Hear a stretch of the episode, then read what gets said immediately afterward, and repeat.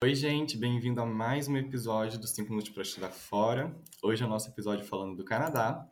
Eu tenho aqui três participantes, né, três entrevistadas, tipo, muito legal, com experiências bem diferentes para contar para gente. É, bom, se você chegou aqui primeiro, tem vários outros episódios falando de vários países aqui nesse, nesse podcast. E também lá na página do Instagram, além dos melhores momentos de cada entrevista, tem também no, do ano passado uns vídeos que eu coloquei ensinando como se candidatar né, para estudar fora e tudo mais. Bom, então eu tenho aqui comigo Beatriz Abreu, Carolina Vick e Mônica Palomo. Vou começar por ordem alfabética. Bia, se apresenta um pouco para a gente, por favor. Oi, gente, tudo bom? Eu sou a Bia. É... Eu tô nessa vida de morar no Canadá desde 2013. Fui para lá fazer faculdade, fiz minha graduação por lá em relações internacionais e desde então continuei nessas idas e vindas. Tô lá e hoje vim falar um pouquinho para vocês sobre todas as histórias de Canadá. É, Carol, apresenta um pouco pra gente, por favor. Oi, meu nome é Carolina Vick, mas a gente combinou aqui de ficar só Vicky, então a Vicky. Vim pra cá, eu moro em Victoria, que é, fica pertinho de Vancouver, até na ilha de Vancouver, que eles chamam aqui Vancouver Island, e é a capital da Colômbia Britânica. Fun facts pra vocês. e eu vim pra cá em 2019 fazer mestrado em literatura alemã, que não faz muito sentido, mas daqui a pouco tudo vai fazer sentido. E, e é isso, eu tô aqui já faz um, um tempinho e tô quase acabando meu programa, ainda bem. Mas quero ficar. Não quero ir embora. tá pertinho já tipo final, né? Verdade. É, Mônica, conta pra nós. Sim, olá pessoal, eu sou a Mônica. É, eu mudei aqui para o Canadá em 2018. Eu vim para fazer um mestrado em finanças. É, eu vim também porque o meu namorado ele é canadense. A gente estava tentando encontrar uma forma de morar no mesmo lugar, então eu decidi fazer um mestrado e depois já tentando ter a residência permanente para morar aqui. É, já faz três anos, eu moro em Mont-Saint-Hilaire, perto de Montreal, na província do Quebec. Terminei mestrado, já estou trabalhando na, na área e agora acabei de ter minha, minha residência permanente. Estou bem feliz aqui. que maravilha. É, a, a Bia morava também em Montreal. É, eu esqueci de falar isso, na ah, verdade. Ah, não, tudo bem, é só para eu saber também, que eu já tinha me esquecido. Sim. Também já morei em Quebec e Toronto, mas hoje estou morando em Montreal. Ah, tá. Então você já, já, já foi para três das é, principais, digamos assim, cidades. Tudo. Assim. É, eu, eu, eu, já Tem rodou a região. background de Canadá. É, Vicky, eu não sei se você falou qual foi o ano que você foi para aí. Foi 18? 19. 19. É, foi antes, um ano antes da Pandemics. É, pegou. Deu para aproveitar é, um pouquinho antes. É, pois é. É porque você foi em set... agosto, né, de 2019. Foi julho ou agosto? Foi, foi. É, foi julho ou agosto. Foi. A tá minha certo. irmã foi pro Canadá em janeiro de 2020. Então ela foi Nossa. literalmente assim, nos 45 do segundo tempo. Foi. É. E hoje é minha vizinha, inclusive. Deu certo de, tipo assim, somos vizinhas. Nossa, pelo menos que bom, né? É, não, deu super certo. Gente, e é, bom, no Brasil, antes de vocês irem, como é que é o background de vocês? Ah, tipo assim, até onde vocês estudaram no Brasil ou trabalharam? Como é que foi antes de ir? Começando também pela Bia. Então, o meu, é, o meu histórico não passa pelo Brasil, na verdade, porque uh. eu fiz, eu fiz o meu ensino médio num lugar chamado Nova Caledônia, que é Uau. uma ilha no Pacífico. Nossa. Pois é. É, é... Gente, daqui a pouco a vamos fazer... Depois a gente vai ter um podcast sobre a vida na Nova Caledônia. Nova Caledônia. Só vai ter uma entrevistada. Literalmente, só vai ter eu lá. Mas foi uma coisa muito doida. Com 14 anos, o meu pai foi transferido, conseguiu essa oportunidade de ir para lá. Então, eu fui fazer meu ensino médio para lá. E lá é uma colônia francesa, então foi onde eu aprendi o francês. Entendi. Então eu fiz o meu ensino médio e vestibular por lá. E aí, quando eu fiz 18 anos, eu fiquei, cara, eu quero continuar nessa vida de morar fora. Tipo, gostei muito. E aí, até porque seria muito complicado, eu tentava é, validar o meu diploma para o Brasil, então eu fiquei, Sim. vou continuar para fora. E foi nessa que o Canadá me pareceu muito interessante, porque era francês e inglês. Uhum. Era mais perto do Brasil, porque, uhum. querendo ou não, Nova Caledônia é, fica entre Austrália e Nova Zelândia, então é, uhum. é, é um percurso bem longe para chegar no Brasil. Uhum. E na época, o meu melhor amigo lá era um canadense, então estava muito presente na família deles. E o Entendi. padrasto dele era de Quebec, então rolou uma grande influência, tipo, ah, vai para o Canadá, vai para Quebec. Então foi nesse contexto que eu tomei a decisão de, de que o Canadá era a melhor solução para mim de fazer faculdade. Caraca, então você saiu do Brasil mais ou menos em torno dos 15 anos, digamos assim. Sim, exatamente, Caraca. 14, 15 anos. Uau. É, é... Vicky, conta pra gente o seu. Eu fiz letras, né? Bacharelado de letras na Unirio, onde eu conheci a Bruna, amiga da Lib. E, e só que eu trabalho com propriedade intelectual desde o primeiro período de faculdade. E basicamente marcas, patentes, essas coisas. Sempre trabalhei com isso. Só que aí, na, quando me, me formei, decidi fazer um intercâmbio de três, quatro meses só pra. Porque no Brasil a gente precisa de papéis, né? Precisamos de papéis. Então você fala, ah, fala inglês, cadê o papel? Não tem. Aí, então não serve. Então eu falei, ah, vou conseguir um papel no Canadá, por que não? O Canadá, dei a famosa pesquisada, Aí vim para Vancouver, logo assim que me formei. Assim, me formei, não, não cheguei nem a ter graduação nem nada. O meu diploma eles imprimiram na minha frente. Peguei o diploma, fui pro avião, fui embora. Fiquei quatro meses aqui. Aí conheci, né, o boy, esses boys canadenses. Mônica deve saber falar com mais propriedade, não é um problema. Fiquei aqui quatro meses. Aí quando voltei pro Brasil, depois dos quatro meses, eu falei, Ih! mas aí eu sempre quis ir pra Alemanha. Mas aí acabou que o meu programa aqui que eu tô fazendo hoje é, é, ele é muito, assim, incrível. Que a ideia é ficar um ano no Canadá e um ano na Alemanha. E aí eu falei, gente, perfeito, eu vou fazer as duas coisas que Genial. eu quero num programa só. Uhum. Por que não? Só que aí Corona happened. Então tô aqui ainda. Mas é, mas é isso. Foi ótimo, gente. Mas foi imaturo. Tá sendo ótimo. Tá sendo, né? Verdade, tá sendo. Mônica, conta pra gente, mas assim, me, me, avisa antes se você vai falar que você morou sua vida inteira em Reunião, não sei, assim, Maiote. não, é, é, um pouco mais Brasil mesmo. É, eu sou do, do, interior de São Paulo, São João da Boa Vista, uma cidade pequenininha. Eu fui para São Paulo fazer minha faculdade de administração de empresas na GV, isso em 2008. Então já faz um tempo, sou meio velha já. É, aí na faculdade eu fiz um intercâmbio no Chile é, seis meses, eu fiz um semestre no Chile. Foi lá, eu tô contando isso porque foi lá que eu conheci o meu boy canadense, como disse a Vicky. Nossa. É, que é o meu, a pessoa por, por que eu estou aqui hoje. É, isso foi em 2011, só que a gente não ficou junto depois dessa época. Aí eu voltei para o Brasil, é, terminei a faculdade em 2012, comecei a trabalhar na área, sempre trabalhei com finanças. Eu trabalhei cinco anos na bolsa, na bolsa de valores na, na B3 hoje. É, aí no meio disso, em 2016, a gente decidiu ficar junto, eu e o meu boy do, do Chile, que é o canadense. A gente ficou meio numa relação à distância, a gente viajava muito, tipo, ia se encontrar em outros países. E no final ele meio que ia mudar para o Brasil, só que ele meio que não curtiu, assim, não, ele adora o Brasil, mas não para morar. E aí foi nesse momento, sei lá, em 2017, vai, é, um ano, um ano e meio antes de eu ir, que eu falei, ah, eu acho que eu vou tentar fazer esse, essa mudança. Foi aí que eu comecei a pensar, como que eu vou ir para o Canadá? É, eu poderia ir, tipo, sei lá, para já tentar ir trabalhar, mas eu achei melhor fazer um mestrado. Eu já tinha terminado meu, minha universidade já fazia um tempo, é, então ter um diploma local seria algo que me ajudaria também. E a questão da língua, como a província do Quebec é francês, tipo, eu tinha começado a estudar francês, eu falei, ah, ter uma faculdade lá feita, fazer um mestrado em francês também me ajuda. E foi, então, foi isso. Eu estava trabalhando fazia cinco anos e aí eu decidi me mudar para fazer o mestrado. Esse Entendi, é um já que... O pré. Já entrei um pouco na no porque. Não, não, tá cá. ótimo. Mas, mas, mas tá ótimo.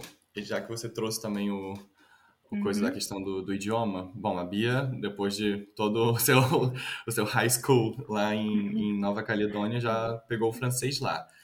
Vi que foi fazer o intercâmbio primeiro no Canadá, na parte inglesa, né, para melhorar o inglês, e aí depois já voltou também com o idioma. E, Mônica, você tinha começado no Brasil, é isso? O francês? É, eu comecei 100% no Brasil. Quando eu decidi que eu queria fazer o mestrado em francês, é, eu me inscrevi na École Québec, que é uma uhum. escola uhum. em São Paulo específica para o pessoal que quer imigrar para o Quebec, então tem questão tipo, cultural e sotaque também. É, aí eu fiz intensivão lá, fiz intensivão de um ano, assim, para eu conseguir o nível que eu precisava para o mestrado e o que eu acabei conseguindo, assim, mas foi, foi pesado, porque eu estava trabalhando na época, tinha que fazer uhum. tipo, as aulas intensivas, era caro também. Trabalhando na bolsa, né? É, trabalhando na bolsa, mas tem que juntar meu dinheiro, o pé de meia pra imigrar, né? Tipo, tem todos os custos em dólar de pagar uma faculdade, de tudo isso. Mas, assim, eu consegui. É, claro, fiz um ano, um ano e pouco, tipo, eu tenho uma certa facilidade para aprender línguas, mas tem gente, tipo, um pouco mais também é, é, assim, é meio corrido esse período. Tem riscos. O francês também é, é meio complicado, né? Não é um... é Sim, claro que aprender qualquer idioma é, é a, difícil. A gramática, a gramática francesa é, é, uma das campeões, é, digamos. É, é, engraçado que, como eu falei logo antes daqui de começar o episódio, eu estava escrevendo minhas cartas de motivação em francês. E aí, assim, eu aprendi o francês, comecei a aprender o francês em 2014. Mas de verdade, de verdade mesmo, eu estudei três anos de francês desde então. É, 2014, 2015 uhum. e 2019. É, depois eu, eu, explico um pouco disso. Mas, e aí, quando eu tava escrevendo agora, e assim, tá, flui naturalmente. Aí eu olho a palavra, eu falo, nossa, mas tá feio, né? Mas eu acho que é assim mesmo. Aí eu, às vezes eu boto assim no tradutor só pra conferir, eu falo, não, realmente é isso. É, é, é uma coisa que você pega o feeling, assim, porque a lógica é. não tem. Pra gente não tem. É, não tem. Não tem, né? Eu me, identifico, eu me identifico muito com o que a Mônica falou, porque eu tive que fazer a mesma coisa para alemão, que meu, meu bacharelado foi em letras português. Eu não tinha nenhum background em alemão. E aí Caramba. falaram, você precisa do nível B2. O que é assim, gente? Hum. Quem fala antes de alemão Nossa. ou de qualquer língua? Nível B2. Não, Não, nível B2 é o avançar. É tipo assim, é, só, é só tem mais o C1, é. Uhum. Exatamente. Eu, eu, trabalhava numa escola de línguas, então eu sei muito bem o que é, que é o B2. É tipo assim, tem que é, ralar. Pra, pegar, pra chegar no B2, tem que ralar. Eu tive seis meses pra ir, tipo, do, do 1 ao B2, do A1 pro, pro alemão. Meu e aí eu fiquei assim, alemão? o que que eu vou fazer? O que que eu vou fazer? E aí foi a mesma, o mesmo lifestyle. Tipo, você trabalhava de manhã e assim, você ficava intensivos e era todos os dias, cinco horas por dia de aula. E eu fiquei, gente, é. dá não, dá não. Não é era, assim, intensivo mas, mesmo muito puxado. Eu ia, eu lembro que eu ia para o trabalho, tipo, escutando o podcast em francês, voltava, comia, tipo, sua vida eu vivia, isso, eu vivia é. alemão, eu via série em alemão, aí falava, ai, tudo uhum. era alemão, lia livro em alemão, tudo era alemão. Por seis meses da minha vida foi basicamente isso. É. Nossa, e aí você foi, quando... Pode falar, Bia. Opa, dizem que quando a gente sonha é, no idioma é porque a gente aprendeu de verdade. É. Exatamente. Mas aí você foi do zero ao B2 em seis meses no alemão. Eu tive que não, não, não ia, não ia Mas, gente, é. não, mas, gente, meu alemão não é o melhor alemão do mundo também. E, assim, eu ah, falando, você esquece. Não, mas uhum. eu tinha um papel dizendo que eu tinha B2, ou seja... Exatamente, é isso, é isso que importa. de papéis. É isso que importa. E, e, e, Mônica, qual foi o nível que pediram no seu mestrado? Foi B2? Foi C1? Foi menos? Então, lá na minha faculdade era o teste era TSI, é pontuação, né? Ah, agora, tá. É, agora tu me ah. pegou, hein? É, eu não sei, não sei. É porque, é porque eu tô, eu tô acostumado com o TCF aqui, né? Porque tem, é, tem o TCF Quebec também, né? Mas aqui na tem, França é muito comum o TCF. TCF é. internacional, lá. Nós tem o TCF, é. tem o TFAC, tem o Delphi. É, tem milhares. É, tem, tem bastante, tem bastante. Para quem, pra quem tá meio perdido, que tá ouvindo tá meio perdido, a gente tá falando dos, dos testes de proficiência em francês, né? Bom, só para deixar claro, se alguém tá muito perdido, o Canadá ele tem as províncias que falam francês, tem as províncias que falam inglês. É, de francês a gente tem o quê? Quebec e... Uh, só... Assim, das, das principais é... cidades, na verdade, né? É Quebec, Montreal ah, e... Tem alguma outra que é grande assim? É, de cidade principal? Tem Sherbrooke, tem a Universidade de Sherbrooke, que é boa ah. também, mas é... É, é, é uma parte, é, é uma parte, assim, pequena, mas importante do Canadá, né? Uhum. Uma informação importante que eu não tive na época é que a Universidade de Laval não fica na cidade de Laval, perto de Montreal. Para quem está fazendo suas pesquisas, deixa eu avisar logo, porque eu caí nesse golpe. já, já é. fica de olho. Nossa é, Senhora. Exatamente. Tem a cidade de Laval, que é bem pertinho de Montreal, uhum. mas é, não tem faculdade lá, só. É. E aí a gente tem também a parte inglesa, né? Que tem nas duas costas, né? Tem Toronto, Ottawa, Winnipeg, Calgary, uh, Vancouver, sei lá, Edmonton. Tem vários, vários lugares desses, né? Onde faz muito frio, onde faz não tanto frio quanto do outro lado. Mas, enfim. É, e aí, bom, o inglês, os principais testes, né? É o TOEFL e o IELTS. IELTS. Uh, no Canadá, eles pedem o IELTS no geral, não é isso? Ou pedem não, os dois? Eu fiz o TOEFL pra vir pra cá. Você fez o TOEFL? Ah, então tá, então tá beleza. E tem outro aí... pra, pra, pra residência permanente, que é o... Não sei o nome, SIC, SIC, alguma coisa do tipo. E Entendi. também é, é, tipo um TOEFL, muito parecido com o TOEFL. Entendi. Na minha faculdade eu também fiz o TOEFL. Ah, o seu, o seu, seu, sua faculdade também tinha que apresentar inglês. É, é porque Relações Internacionais tinha que ter um ah, é. proficiência de inglês, aí eu... Sim, Foi sim. isso que eu fiz. É, e... É, e aí o TOEFL vocês fizeram tinha que ser aquele de computador, né? O IBT. É. Nossa, que tragédia. Para você que vai fazer o TOEFL IBT, já se prepara, porque é uma sala lotada, com um bando de gente falando enquanto você está tentando ler, é, falando enquanto você está tentando escutar, falando uhum. enquanto você está tentando falar. Nossa, e assim, cada, cada segundo importa naquela prova. Então, Exatamente. Então não dá nem tempo de tu querer pensar, só que. É... Não, enfim. Se é preparem é mentalmente para tipo, Hoje em dia, fazer uma essa, prova com distrações. Com essa coisa da pandemia, estão deixando fazer em casa. Tem, obviamente, condições, ah, é? né? Tem uma, uma mudança, mas um amigo meu veio me perguntar se eu achava que valia a pena fazer em casa. Eu falei, olha, com certeza. Mesmo que você tenha todas as restrições possíveis, é, sei lá, você tem que botar webcam da frente, atrás, do lado do outro, é muito melhor do que você ficar numa sala. Na sala que eu fiz, tinha mais de 30, e assim, quando eu tava respondendo, eu, eu sabia que era a mesma pergunta, né? Porque o cara tava respondendo a mesma coisa que eu tinha pensado em responder, assim. Uhum. E o cara falava e você não consegue se concentrar, porque o cara tá falando a mesma coisa com, sei lá, 10 segundos antes, sabe?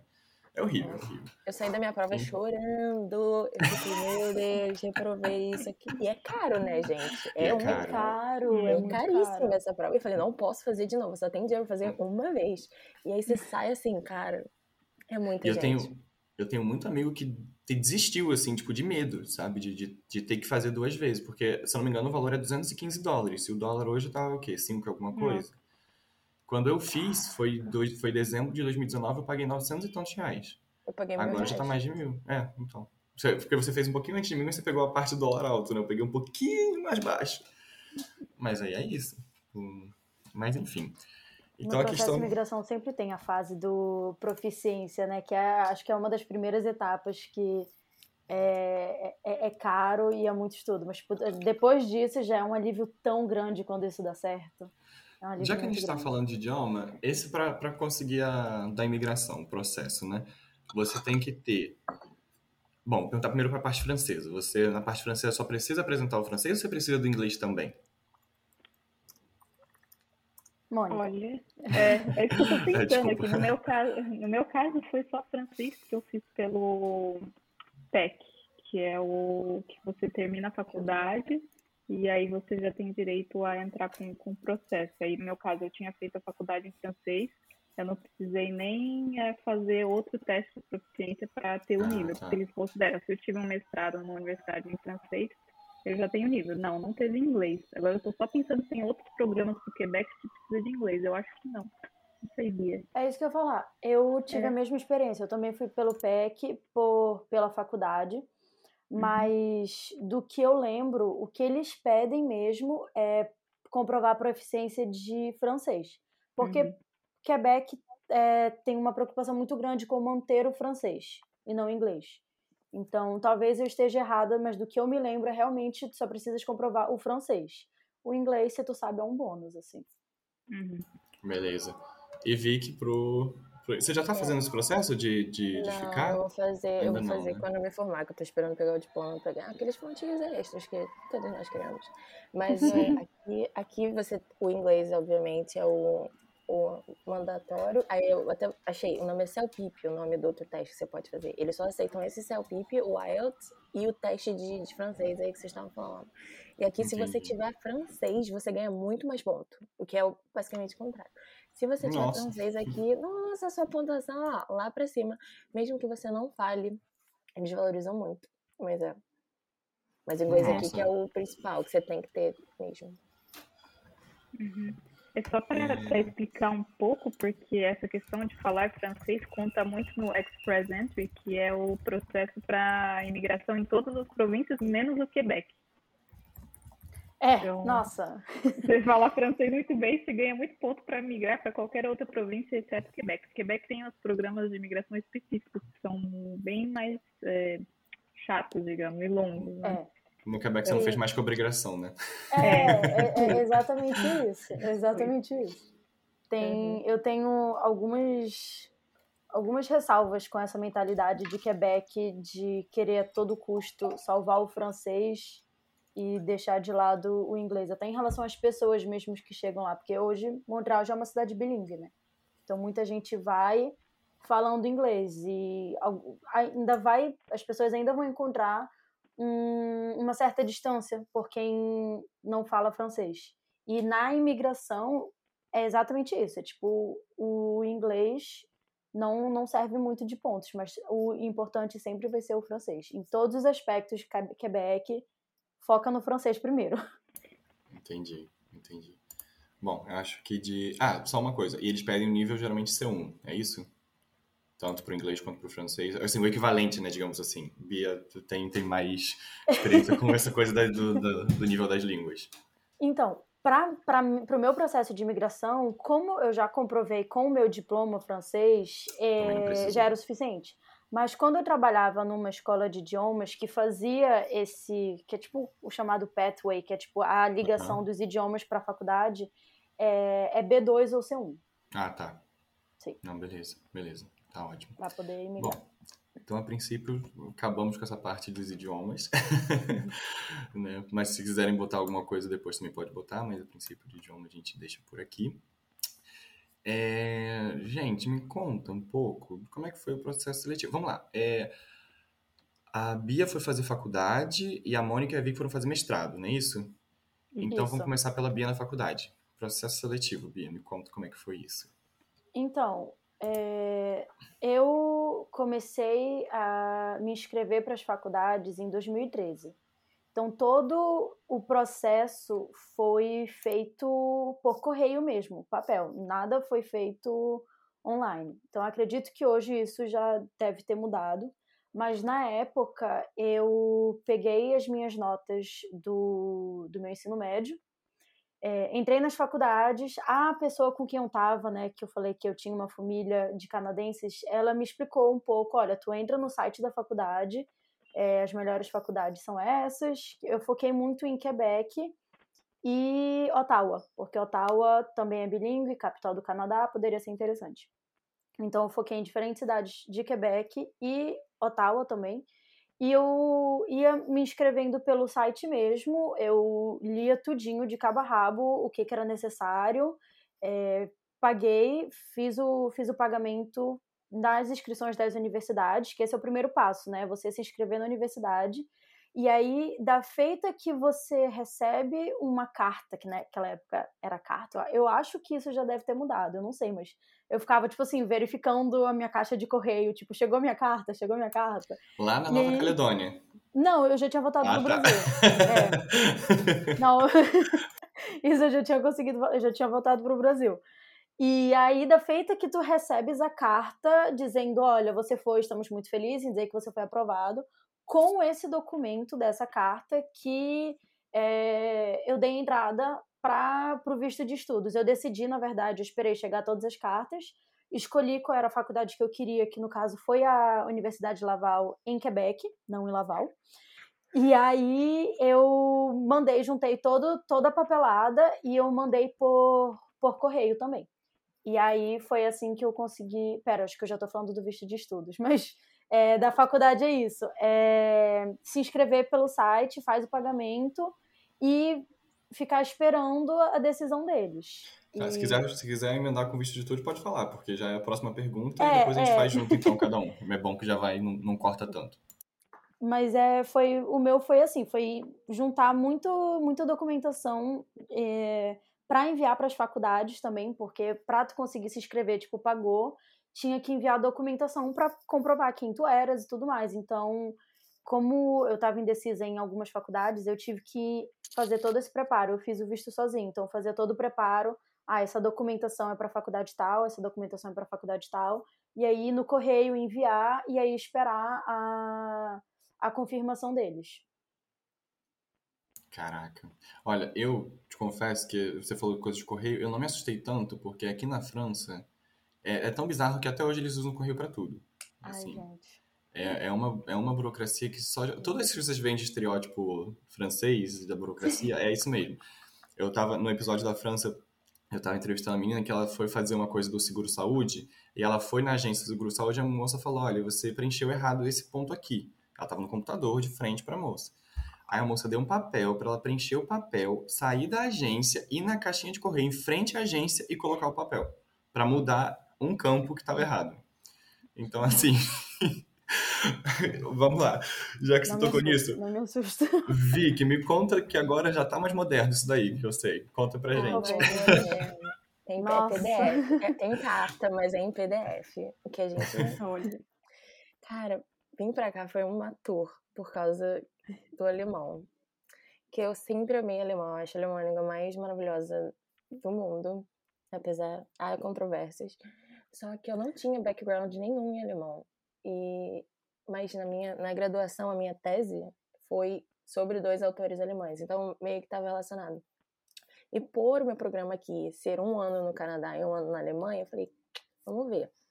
Enfim, me inscrevi para duas universidades aqui, uma em Vancouver, a UBC, bem famosa também, e a Universidade de Victoria, que é onde eu tô hoje. Não passei para a UBC, mas passei para a UVic, mas na verdade eu fui recusada três vezes antes de vir para cá. Só que eu fui recusada, mas depois eles mudaram de opinião e e me aceitaram. Vou, vou tentar ser muito breve, porque foi uma história bem emocionante. Tá, me inscrevi em Gente, deixa eu só 2018. fazer uma parte agora que você falou, vou até interromper que você falou disso. Eu lembro de uma das vezes que você foi recusada. E eu falei, amiga, você vai arranjar. Porque eu lembro que era uma coisa em relação ao alemão, não é isso? Eu falei, amiga, você vai arranjar esse documento, você vai enviar de novo esse documento, entendeu? Nossa, eu lembro, eu lembro como se fosse ontem desse, desse, Apoio desse momento. emocional, 100%. Nossa, porque Adoro. Porque eu lembro que eu falei com a Bruna, né, que é a nossa amiga em comum. Eu falei, ah, e aí, a Vicky conseguiu e tal? Ai, não, a Vicky foi, teve problema com coisa do alemão. Eu falei, não. Aí eu falei, você vai fazer isso. E tá aí, ó, Mas- conseguiu. O problema, o problema do alemão foi o tour do, do, do B1, do B2, né? Que eu não tinha. E eu falei, não, vocês, vocês me aceitaram, eu aprendo alemão assim, amanhã já tô falando. Mas é, me inscrevi, só que por não ter background alemão, e as universidades, no, no- pelo menos no Rio, que eu fiz, os nomes das disciplinas são muito subjetivos. Especialmente em letras, sei lá. O meu, teorias estéticas da narrativa. O que você estudou nesta disciplina? Ninguém sabe dizer. E aqui eles analisam muito o transcript, que é o seu histórico. Então é um papel dizendo só o nome das disciplinas. Não tem como dizer, tipo, pelo menos para, no meu caso, que era do, do- da área de, de humanas de letras, eles não tinham como dizer o que, eu tinha estudado ou não. Enfim, mas aí mandei, enviei meus documentos, eles analisaram e eles falaram: olha, tá muito perto, assim, se você tem a nota que a gente quer. Você tem tudo que a gente quer, só que não é justo com os outros alunos que se inscreveram, que têm um background em alemão, diploma em alemão, para fazer. Vocês não podem estar no mesmo, no mesmo patamar, porque você não tem nenhum background alemão. E eles tiveram. Enfim, eu falei: não, não. Enfim, foi minha primeira recusa por causa disso. Aí eu falei: e se eu aprender alemão? Aí ele: olha, se você aprender alemão em, sei lá, seis meses, a gente pode pensar. Beleza. Aí eu falei, tá bom, aprendo alemão em seis meses. Se for isso que eu tiver que fazer, faço. Aprendi alemão em seis meses. Desafio aceito, né? Coisa, a língua mais fácil, a língua mais fácil. Parabéns. Fui lá, entreguei o meu papel. Aqui, o meu alemão, meu alemão em seis meses. Aí eles, não, beleza. Aí eles analisaram de novo o meu, o meu transcript. Eles falaram, olha, a gente tá analisando e não tem como a gente dizer, tipo, se você estudou determinadas coisas que você deveria ter estudado. Eu falei, não, não acredito. Aí eles falaram, então tá recusada, segunda vez. Eu falei, não, não, não, não. E eu escrevi e-mails, assim, com bullet points, porque eles tinham que me aceitar. Tipo, motivos pelos quais você deve me aceitar. Aí, primeiro ponto. Tipo, louca, louca, louca. E, e aí, depois dessa, dessa segunda, eu, eu fui na faculdade, fui na Unirio, lá no Rio, e, e pedi o, como é o nome? O syllabus, o ementa, de todas as disciplinas, de todos os cursos durante os quatro anos. Eu traduzi todos, todas uhum. as ementas. E eu marquei em highlight tudo que tinha a ver com literatura alemã. Tudo, tudo, tudo que tinha a ver com literatura. Literalmente. É um trabalho do Jó. Mas eu fiz isso. E aí eu mandei de novo. Cara, devia ser. Eu nem sei quantas disciplinas a gente tem na graduação. Será que é mais de 30? Não sei, não tenho ideia. Foi muito papel. E tudo marcado de highlight. Tudo que tinha a ver com literatura alemã. Mandei de novo pra faculdade. Aqui. Tudo que eu estudei de literatura alemã, tenho tanto background como qualquer pessoa que tenha feito literatura alemã. Olha, eu só estudei literatura alemã e português. É a única diferença que tem. Mas tirando isso, nenhuma. Aí eles, tá bom, vamos analisar o seu caso de novo, terceira vez. Pela isso terceira mesmo, vez. Mas isso, isso, a duração disso tudo foi um ano, ou seja, é um processo, foi um, foi um ano só. Ou seja, foi recusada, aceitada, recusada, foi uma coisa. Enfim, aí depois de toda, já tinha aprendido alemão, já tinha gastado uma grana com, com o curso intensivo, já, tinha, já, já tava, tipo, totalmente desgastado. Falei, cara, se não for dessa vez, não rola. E aqui, tipo, geralmente quando eles recusam você, é recusam, tipo, não, não tem muito o que fazer, né? Eu não sei outras pessoas, não conheci ninguém. Todo mundo que fala, não sei como você conseguiu essa proeza, porque quando eles recusam, eles falam, aplica por ano seguinte. E não. É, eu, tô, eu tô com o olho arregalado até agora. eu fui recusada três vezes. Eu fui recusada três vezes no mesmo, no mesmo período letivo. achei impressionante também, um recorde. Enfim, e aí, o, e aí, depois de tudo isso que eu fiz, e tava assim, e faltava dois meses para as aulas começarem. Porque já tinha passado todos os prazos de visto, de tudo, já tinha passado tudo. Que demorou, né? E aí é, eles falaram: olha, não, a gente se reuniu aqui, o comitê não vai dar. E aqui tem uma coisa que, que eu ia falar bem importante. Aqui eles fazem, quando você não tem os pré-requisitos para entrar, eles oferecem é, ou falam para você fazer cursos extras para você ter, tipo, aumentar o seu CR, no caso. Tipo, ah, pega esse curso, aquele curso, para você aumentar o seu CR, e aí no ano seguinte você aplica para tentar entrar. E, só que a gente não tem isso no Brasil, né, eu acho. Eu falei, não tem como eu voltar para a faculdade para fazer cursos a mais para tentar, não tinha como. E aí, recusada, falou, não vai dar, por muito pouco não vai dar. E eu falei, caraca, beleza. E eu falei, já não sabia mais o que fazer, já tinha, tava totalmente esgotada, financeiramente emocionalmente. E aí, deu um mês, minha orientadora manda um e-mail, você ainda tem interesse no nosso programa? Eu falei, mentira, mentira. Aí ela falou, a gente se reuniu, a gente falou, a gente não conseguia parar de pensar em você. E a gente, a gente criou uma, um plano aqui, vamos ver se vai dar certo. Aí eu falei, beleza. Eles falaram, você vem um ano antes do seu programa. E aí você vai fazer uns cursos que a gente quer que você faça, meio que para testar se você realmente está apta para começar o programa. Então eu tinha quatro cursos, dois de língua alemã, tipo língua alemã mesmo, avançado, e dois de literatura alemã. E falaram: se você tirar A mais em todos esses quatro cursos, você entra no programa de mestrado. Tinha que ser A mais. Se eu tirasse A, não passava. Se eu tirasse A menos, não passava, voltava para o Brasil. Aí eu falei, tá, eu tenho que tirar A mais em todos esses quatro cursos. Então, eram dois cursos no primeiro semestre e dois cursos no segundo semestre, duração de um ano. Então, eu vim em 2019. Aí eu fiquei, cara, eu tenho que tirar mais. Não pode, tipo, não tinha margem de erro nenhuma. E aí eles falaram: esses cursos vão ser necessários para levantar o seu CR e fazer com que a gente. E a gente vai saber se você vai estar nivelada com os alunos daqui ou não. Aí eu fiquei: o que pode acontecer?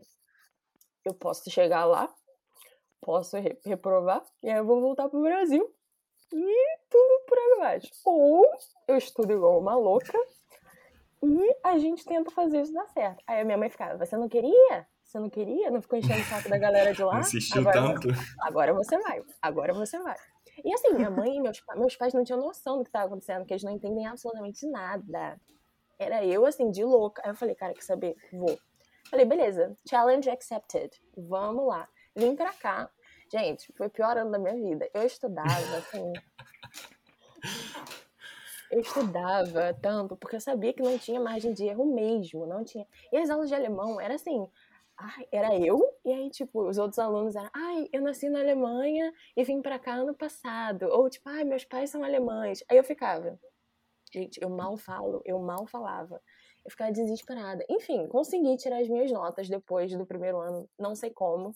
Cara, quando acabou o primeiro ano, eu fiquei, gente. Aí, aí eles falaram: ah, parabéns, você, conseguiu, né? O, o que, que a gente queria, então você vai começar, o seu, vai começar o seu programa no ano seguinte. Então, em 2020, eu comecei o mestrado, tipo, de fato. O primeiro ano, que foi 2019, foi só esse período aí louco de tentar tirar a nota que eles falaram que eu tinha que tirar. Mas é, gente. Ou Esse seja. aqui pela excelência, né? Não tinha nem.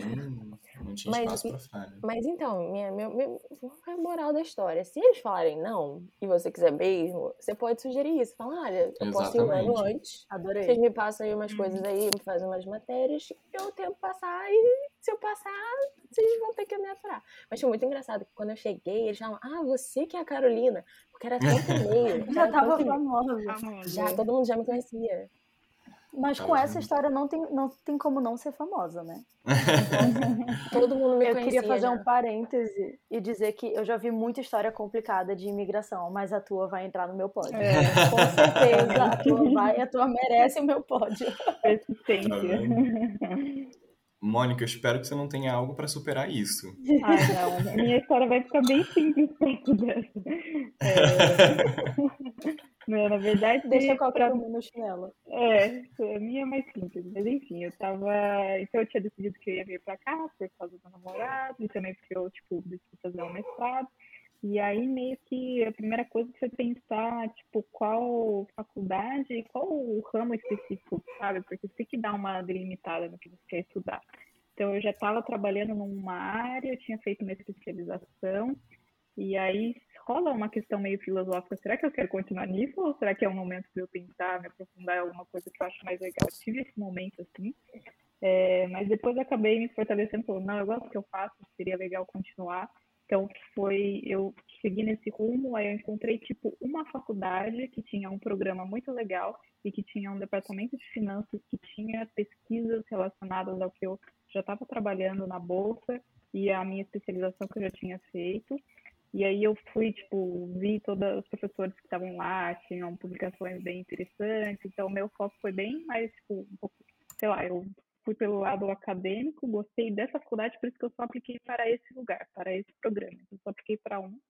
É, tipo, eu falei, ah, vou tentar, se não der certo, talvez no ano seguinte, então eu abro mais o leque, mas fui nessa estratégia.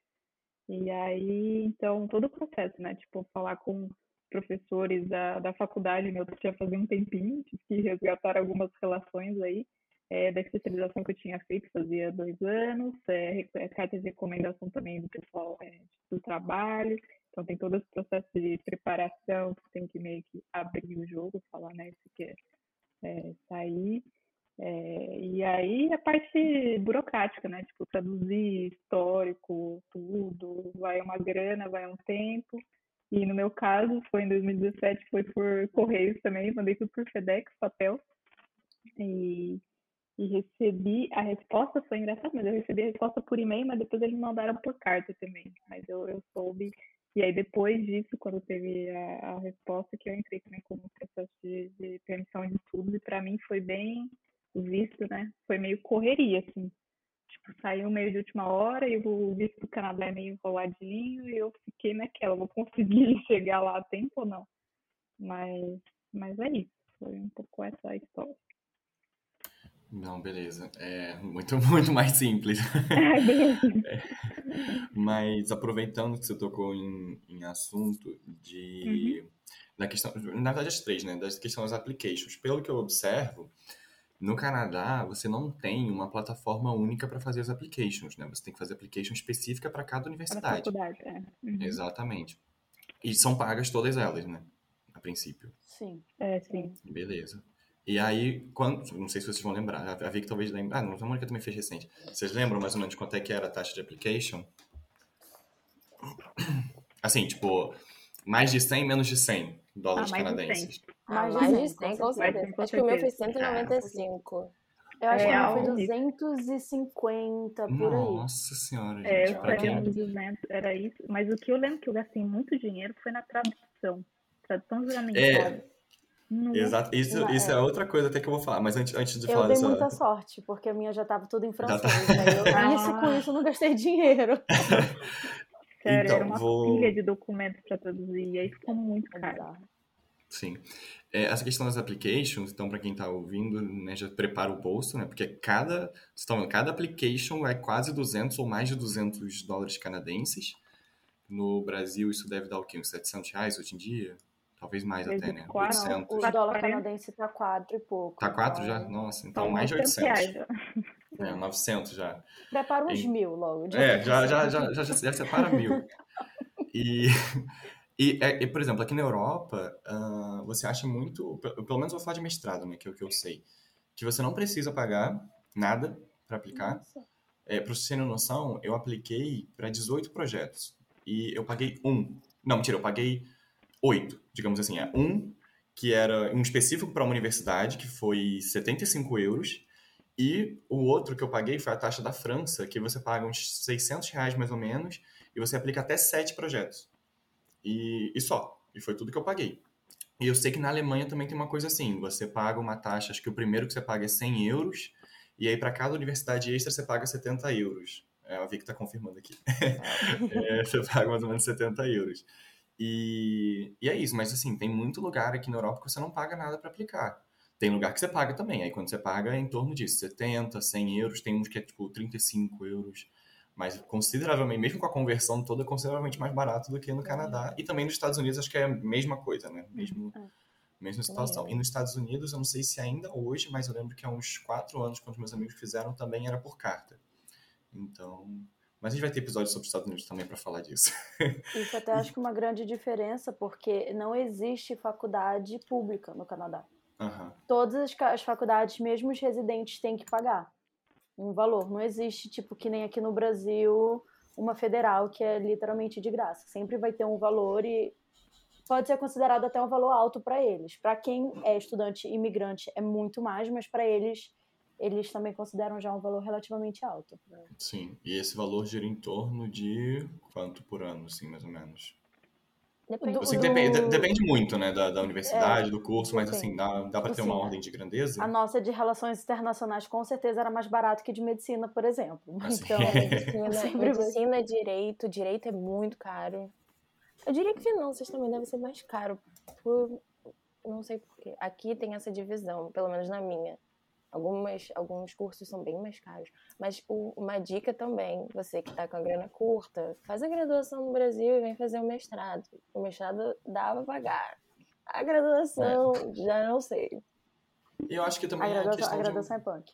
a questão de maturidade também, né, e, e assim, o mestrado, pelo menos o que eu vejo aqui em, em relação a mim na Europa, é, você faz dois anos que vão contar pelo fato de você ter um diploma tanto quanto se você fizesse uma graduação, às vezes até mais, assim, dependendo, né? Porque você tem uma, uma como é que é, um background mais intercultural, digamos assim. E uma coisa que também a, a Mônica falou, e eu lembro que a Vicky me falou isso quando eu perguntei para ela lá atrás que eu estava começando a aplicar. Eu falei, amiga, me dá dica para aplicar. E ela falou, faça os documentos agora. Pegue, faça todos os documentos agora, o quanto antes. Já pede tudo que é documento possível para sua secretaria, para sua coordenação, porque vai ser corrido. E é exatamente isso. Então, é, se você já, né, se você que está ouvindo já tem o diploma, já tem coisa, cara, imediatamente já manda para tradução. É, vê assim o país que você quer, nesse é o caso do Canadá, vê se você quer a parte francesa ou a parte inglesa ou os dois e já manda para tradução. A tradução no geral até que não demora tanto, né? Tipo assim, pô, o que eu costumo receber de Ah, prazo são três dias úteis, dois dias úteis. Se você tem urgência, você paga um pouco a mais e, e tem o dia seguinte, sei lá. Mas, mas assim, para você conseguir esses documentos, ainda mais se você é de universidade pública no Brasil, você vai tardar um pouco. E foi engraçado porque teve um documento, que foi até a Vic também que falou para tirar, que era o famoso grading scale. Que eu fui pedir uma coisa dessa lá no, na coordenação e falaram, não tem. E eu fui pedir nas relações internacionais falaram, não tem. E eu falei, moço, mas tem que ter alguma coisa assim. O grade scale basicamente é como você tá em relação ao seu curso, digamos assim, né? É, é esse ou é o da, da, da nota do seu curso? É esse, né? De como você tá em relação ao Não seu era curso. esse. Não, É, era então. tipo o. Da o- nota. Eu, eu conto, por exemplo, se o seu, se o seu transcript é 7, o que, que é 7 no Brasil? Porque Ah, 7 tá. no Brasil não é a mesma coisa que 7 aqui. Ele falou, 7 pode ser 0 no Brasil, sei lá, a gente Sim. não sabe. E eles pediam meio que eles parâmetros, tipo uma tabelinha, é, dizendo que cada nota era É, falando tipo assim, ah, o Brasil é 0 a 10, e aí se você tem 7, você tem 70%, porque ainda tem isso, né? Porque, por exemplo, eu sei que na, na Argentina o 7 não é 70% dos conhecimentos adquiridos é uma, é uma escala diferente. Eu não sei dizer ah. como é que é. É tipo assim, é de 0 a 10, mas o 7 não é 70%. É. Mas pediu uma equivalência com aqui, por exemplo, A+, significaria o quê no Brasil? E aí você, sei lá, uhum. é. provavelmente a mesma coisa, de 9 a 10, ou de 90 é a 100, enfim. Esse é o grading scale. E para você que tenta bolsa, né, geralmente eles pedem também a sua classificação. Se você está entre o 1% melhor, os 5% melhores, os 10% melhores, então é, isso também influencia na hora da, da bolsa e também é um documento que a, a, como é que é? a coordenação falou que não ia me dar, né? Não sabia. E aí eu fico, gente, mas o que, que eu faço? Sabe? Tipo assim, eu tô tentando, poxa, alguém da FRJ representar lá no, no, no exterior e vocês, tipo assim, poxa, é um documento, sabe? Vocês têm essa informação. Mas enfim, é, é isso, né? E aí é isso, faz os documentos assim que você decidir, se você ainda tá, sei lá, na graduação ou terminando o mestrado, Assim que você tiver um diploma, ou o que você puder adiantar, você já vai adiantando. Se não, você já pega, se você já tem o seu diploma, já traduz tudo quanto antes, porque é aquela coisa que sempre vão pedir, né? Histórico oficial, é, diploma ou declaração de conclusão, caso você vá concluir depois. É, nesse caso, grading scale, o ranking, né? Que é o coisa de quão, quão bom você é frente aos outros são documentos que sempre, sempre vão pedir. Aí, dependendo, pede emenda, dependendo, pede, sei lá, alguma outra coisa assim. Mas esses quatro que eu falei é, é básico, assim, com certeza vão pedir. Então, eu acho já, que é bom já... também até nesse, nesse, no fator emocional de, ok, vou começar a fazer imigração, porque eu considero o projeto imigração um projeto muito grande, assim, não é uma, não é uma decisão leve. Então, às vezes, a gente é fácil querer procrastinar muito com esses documentos. Então, cara, esse é realmente um ótimo conselho. Já começa logo, já vai fazendo tudo até para tu se preparar mentalmente com essa ideia de, ok, vou imigrar, isso vai dar certo. Sim, exatamente. E, e também uma. Eita, esqueci o que eu ia falar. aqui, Uma outra coisa que eu ia falar, enquanto tu lembra, só para não perder o fio da meada, tem também o um fator para visto de que se você decidir para Quebec, são dois vistos. Que é primeiro o fator provincial, que é pedir o visto para Quebec, aí com autorização de Quebec que tu aplicas para o visto federal. Então tem mais isso também de tempo que tem que prestar atenção, porque é mais papelada e mais tempo para conseguir para Quebec estudar. É, no meu caso, esse daí que deu uma atrasada e tipo rolou uma certa pressão assim no final, porque tem que sair o CAC, que é o certificado é. da dissertação do Quebec, que é o visto Quebec, aí com esse documento você pede no visto do Canadá. Ah. Em British é. Columbia você não teve esse problema não, né, Vicky?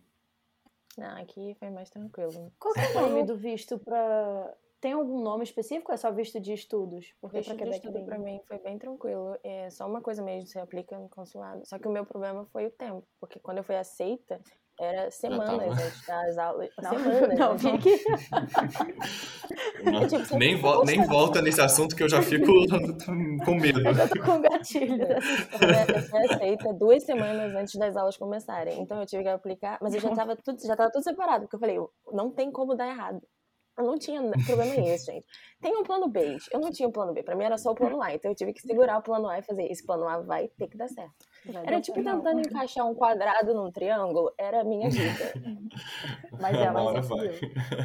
Mas é, mas tive que pedir tudo com urgência. Eles foram bem legais assim comigo. Porque no visto a gente vai falar, mas tudo, tudo era urgência. Minhas aulas começam em duas semanas. Eu preciso do visto, eu preciso comprar passagem, eu preciso.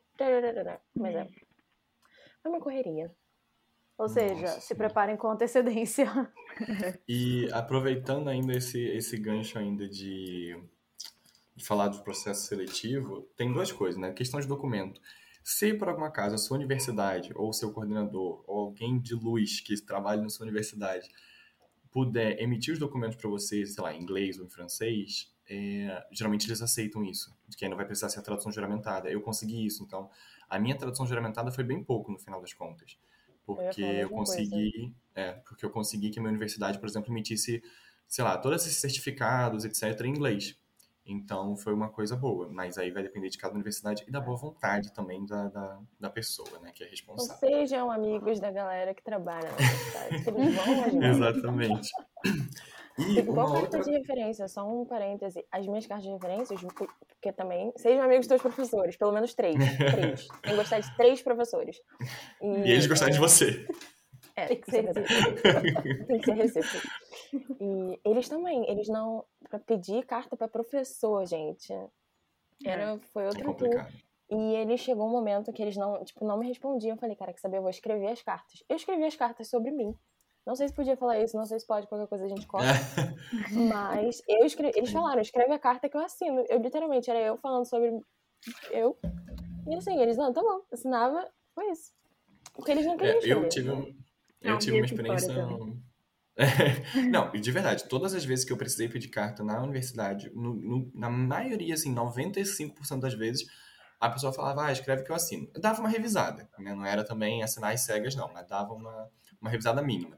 Agora, olha como é que faz a diferença, cara. Eu tive uma, uma professora que foi minha orientadora, inclusive, do TCC e tudo mais, é, que ela escreveu a carta, mas assim, a carta dela, eu chorei lendo. De tão de tão coisa assim que era, sabe? Então, assim, uma boa carta faz realmente uma diferença, sabe? É, obviamente, se você tem uma carta, independente dela ser maravilhosa ou ser nada demais, é uma carta, vai contar, vai ajudar. Se for de alguém da indústria relacionada, né? Tipo assim, ah, sei lá, você quer fazer um mestrado, no meu caso, em, em recursos hídricos. É alguém muito famoso da parte de recursos hídricos. Beleza, vai ser um plus muito bom. Mas, assim, eu acho que o conteúdo da carta, né? Você ter um professor que te conhece, que conhece a sua trajetória, muda bastante também. Ou, ou o empregador, né? No caso, acho que a Mônica foi mais para a pessoa da empresa, né? Também, É. é. Então, e uma última informação relacionada ao processo seletivo que eu descobri através do meu irmão, que descobriu através- através do TikTok, que a Universidade de Toronto aceita Enem. Eu achei isso incrível. Todo mundo que eu falo fica chocado. Eu fiquei muito chocado, mas a Universidade de Toronto é a única no Canadá, pelo que eu pesquisei, mas aceita Enem. Então, se você né, cogita ir para o Canadá, acho que ele cogita, meu irmão cogita para o Canadá, é, o Enem pode servir para você ir para ir para Toronto, que é uma universidade assim top mundial, dizer, é uma universidade muito bem reconhecida. Exatamente. Então, Que ótimo. valorizem o Enem também. e, e, bom, não, não é do assunto do coisa, mas o, o Enem também te permite ir para várias universidades de Portugal e algumas outras da Europa também. Mas, enfim. É, vamos seguir adiante. Gente, vocês acharam que os estudos aí são mais fáceis ou mais difíceis que no Brasil e por quê? Vou começar pela Mônica, que sempre começa por último. Ah, agora vou começar em primeiro. No caso, vamos que quando eu cheguei foi meio punk, assim, sabe? Tipo, eu comecei, era um mestrado em finanças, tinha uma parte quantitativa bem pesada e era em francês, lembrando que eu tinha Uhum. feito intensivo, então, tipo, na Sim. prática, né, é um pouco diferente. É, eu diria que o primeiro semestre foi bem pesado, mais difícil que no Brasil. E para mim, um outro ponto que contou bastante é que eu tinha feito a graduação já fazia um tempo. Sim. E aí, tipo, eu tava uma meio, né, precisava, tava meio fora de, não tava em forma para os estudos, mas também que na época que eu fiz a graduação era tudo em planilha, Excel, aí, tipo, chego agora, é tudo em programação, sabe? Então, tipo, eu tive que ralar muito essa parte quantitativa programação, era um outro universo, então foi mais pesado por isso. É, o que eu senti diferente na vida acadêmica, eles têm muito contato com o professor, assim, tipo, falando no meu caso, não sei se posso generalizar, mas é, de contato para fazer pesquisa, para projetos, isso eu achei bem legal. É, o que te acaba abrindo as portas depois para um estágio ou mesmo trabalho, que foi o meu caso. É, na, tipo, no primeiro semestre foi pesadão estudo, depois das férias eu já peguei um projeto de pesquisa com professores e acabou sendo essa pessoa que me ajudou a conseguir, tipo, onde eu fui trabalhar depois. Mas voltando à pergunta, para mim foi mais difícil, mas pelo contexto. E assim, mestrado, um pouco mais pesado em termos quantitativos. É, eu vou complementar, eu tenho essa impressão aqui também, né? Na- tanto quando eu estudei na Espanha, quanto na Inglaterra, quanto na França, nos três semestres do mestrado, eu consigo ver que os professores, pelo menos no nível de mestrado, né? Não sei se, o que a Bia vai falar da graduação, mas no nível de mestrado eu vejo que os professores, além de alunos, eles te consideram também como um colega e um potencial colega próximo no futuro, né? Sim, é então, verdade. Eu vejo muito isso. É, é... Fala, pode falar. E eles têm, sempre tem, tipo, projeto novo, eles estão precisando de estudantes, então essa relação, assim, quanto mais próxima, ela é melhor para os dois lados, principalmente para quem acabou de chegar num país e não conhece ninguém. Então, pro networking é incrível. Sim, sim. Vicky, continua falando do mestrado, então, pra gente. É, eu achei punk, assim, aquele primeiro impacto, porque minhas aulas são em alemão, é, mas... Gente... Gente, o que, que eu tô fazendo aqui? Meu Deus do céu. Mestrado em alemão no Amiga, Canadá, cara. Eu vou, eu vou até te chamar pro episódio da Alemanha também, É. entendeu? Porque, meu Deus do céu. Ai. Mas eu vou chegar na Alemanha um dia, um dia eu chego lá. Mas eu achei punk. Não, não também pelo lance da língua e tal, mas acho que tem um. Acho que é uma cultura diferente aqui. Por exemplo, a gente, eu não tinha. Tudo aqui vai pra, pra, pra biblioteca. Ah, onde é que tem esse livro? Biblioteca. Mas como é que fazer biblioteca?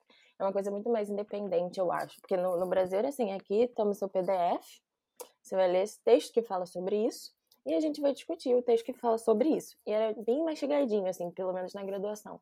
E aqui é uma coisa bem mais independente, uma coisa bem mais você que meio cria o seu passo, né? A relação com os professores eu achei bem legal também. Aqui comigo é, é um, virou uma, sei lá, uma família e tem um lance bem legal. Provavelmente eles têm em todas as universidades, que é o que eles chamam de TA ou RA, que é Teaching Assistant. Que você trabalha com os professores né, em determinadas disciplinas e a faculdade te paga para fazer isso. E você ajuda o professor, às vezes com aula, às vezes corrigindo prova, às vezes, sei lá, fazendo chamada, enfim. E aí você também, e todo semestre eles perguntam se você quer ajudar alguns professores. Então você acaba fazendo uma, tem uma rotatividade grande de alunos, você conhece todos os, os professores e acaba meio que fazendo os cursos de, de graduação, meio que de, de, de ladinho ali. Porque você está ali nas aulas, que é bem legal também, eu gosto. E eu ajudo sempre os professores, sempre que eles precisam, também porque, né, dinheirinho, mas sempre que eles ajudam, se eles precisam de ajuda, eu falo, ah, eu quero, me chama. A gente vai falar disso já já, do, do, do famoso TA. Mas antes disso, a Bia Adoro. fala pra gente do, da sua experiência. Desculpa, eh, você fez mestrado também, né? Depois da graduação. Não, eu Não. parei na graduação. Ah, parou na graduação. Tá. Parei na Eu graduação. tinha me perdido disso. Então fala pra gente da graduação. Então, uma coisa que eu concordo com as duas é essa proximidade com os professores. E assim, eu não nunca fiz faculdade no Brasil, então não tenho essa referência do Brasil. Mas é engraçado porque eu tenho uma referência da França, que é onde tu tá agora, que tem muitos franceses que vão para Quebec, como Sim. tem esse essa conexão. Sim. É, essa conexão não, é, gente. É, É, a enfim, cultura, é, não tem o essa idioma, né? facilidade. É. é, não é que por visto mesmo os franceses eles conseguem com muita facilidade, pagam Ah, é? o mesmo valor que os canadenses e das outras colônias francesas também. É, Ah, quem tá. mora em qualquer colônia francesa paga o mesmo preço que um canadense. Então vem muito interessante. francês, muito, muito para Quebec. É. E eles ficam muito chocados, porque a relação com os professores é muito mais distante. É, tem uma hierarquia real. E quando eles chegam no Canadá, é uma coisa muito mais informal. Tu podes falar informalmente com os professores, sendo que na França não. E essa proximidade mesmo. Então, isso que elas falaram, eu concordo com tudo. Assim, eu... Claro que eu tinha aulas com, tipo assim, 300 pessoas numa sala. Então, não tem como o professor ser próximo de todo mundo. Mas é, ele sempre se deixava à disposição e tinha muito essa comunicação mesmo próxima com os professores. Agora, uma coisa que eu achei bem diferente, mesmo eu não estudando, mas de conversando com os meus amigos, é a carga horária. Na graduação, para cada matéria, por exemplo, num semestre, a média é cinco matérias. Cinco matérias você tá ok. Quatro, hum, tá tipo, tô com preguiçinha, só vou pegar quatro matérias. E seis é, eu vou passar meio perrengue. E para cada matéria, são só três horas de aula por semana. E é uma aula de três horas. Então, tipo assim, eu tinha sempre cinco matérias, e às vezes eu tinha duas matérias num, no mesmo dia. Uma matéria, eu, quase todo semestre eu tinha uma matéria online, à distância mesmo naquela época. Então, assim, eu só ia duas vezes para a faculdade, o resto da minha semana era praticamente livre, que era onde eu trabalhava, estudava, porque eles é, eles acreditam muito que é tu que vai estudar por conta própria. Então, a carga horária de uma matéria tá lá no próprio site da faculdade, são nove horas. Três horas na aula e seis horas eles acreditam que tu precisa estudar seis horas por semana para aquela matéria e vai de ti. Então, isso eu acho que era uma grande diferença do Brasil, porque os meus amigos eles praticamente viviam na faculdade. E lá Sim. eu não, eu tinha, todo mundo tem tempo para trabalhar 20, 30 horas por semana. Isso eu acho que é uma grande diferença. É, só para fazer uma comparação, você falou mais ou menos 15 horas semanais, né? Isso, pelo menos na FRJ, eu acho que nas outras universidades também é bem parecido, seria o equivalente a 15 créditos.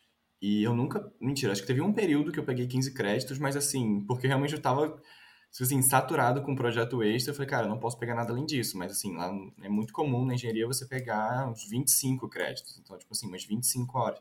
Sendo que tem gente que pega 30, entendeu? É, então você vê que é tipo o dobro, sabe? E assim, 30 créditos, dependendo, nem é tanto a mais de matéria, sabe? Porque cada matéria varia, né? Entre dois, três ou quatro créditos e tudo mais. Então você vê como, como é diferente isso, né? E complementando também que eu vejo que aqui duas coisas você falou, né? Eu faço aula aqui também com o pessoal que é mais ou menos graduação. Porque aqui o sistema é um pouco diferente, mas eu tenho uma aula específica com o pessoal que é como se fosse de graduação. E, e, eu vejo que realmente nessa parte o professor é mais distante. E na, nas aulas que a gente, né, que fica só o pessoal do mestrado, é mais, mais próximo. Eu vejo muito essa diferença clara entre um e outro. E, mas, mas enfim, é, era isso. Confirmando. Confirmando. Mas eu, eu, achei engraçado que eu tenho uma referência de histórias da, da França, que é onde tu tá agora, do que realmente do Brasil, assim, do, dessa proximidade de professor, essas coisas. Sim.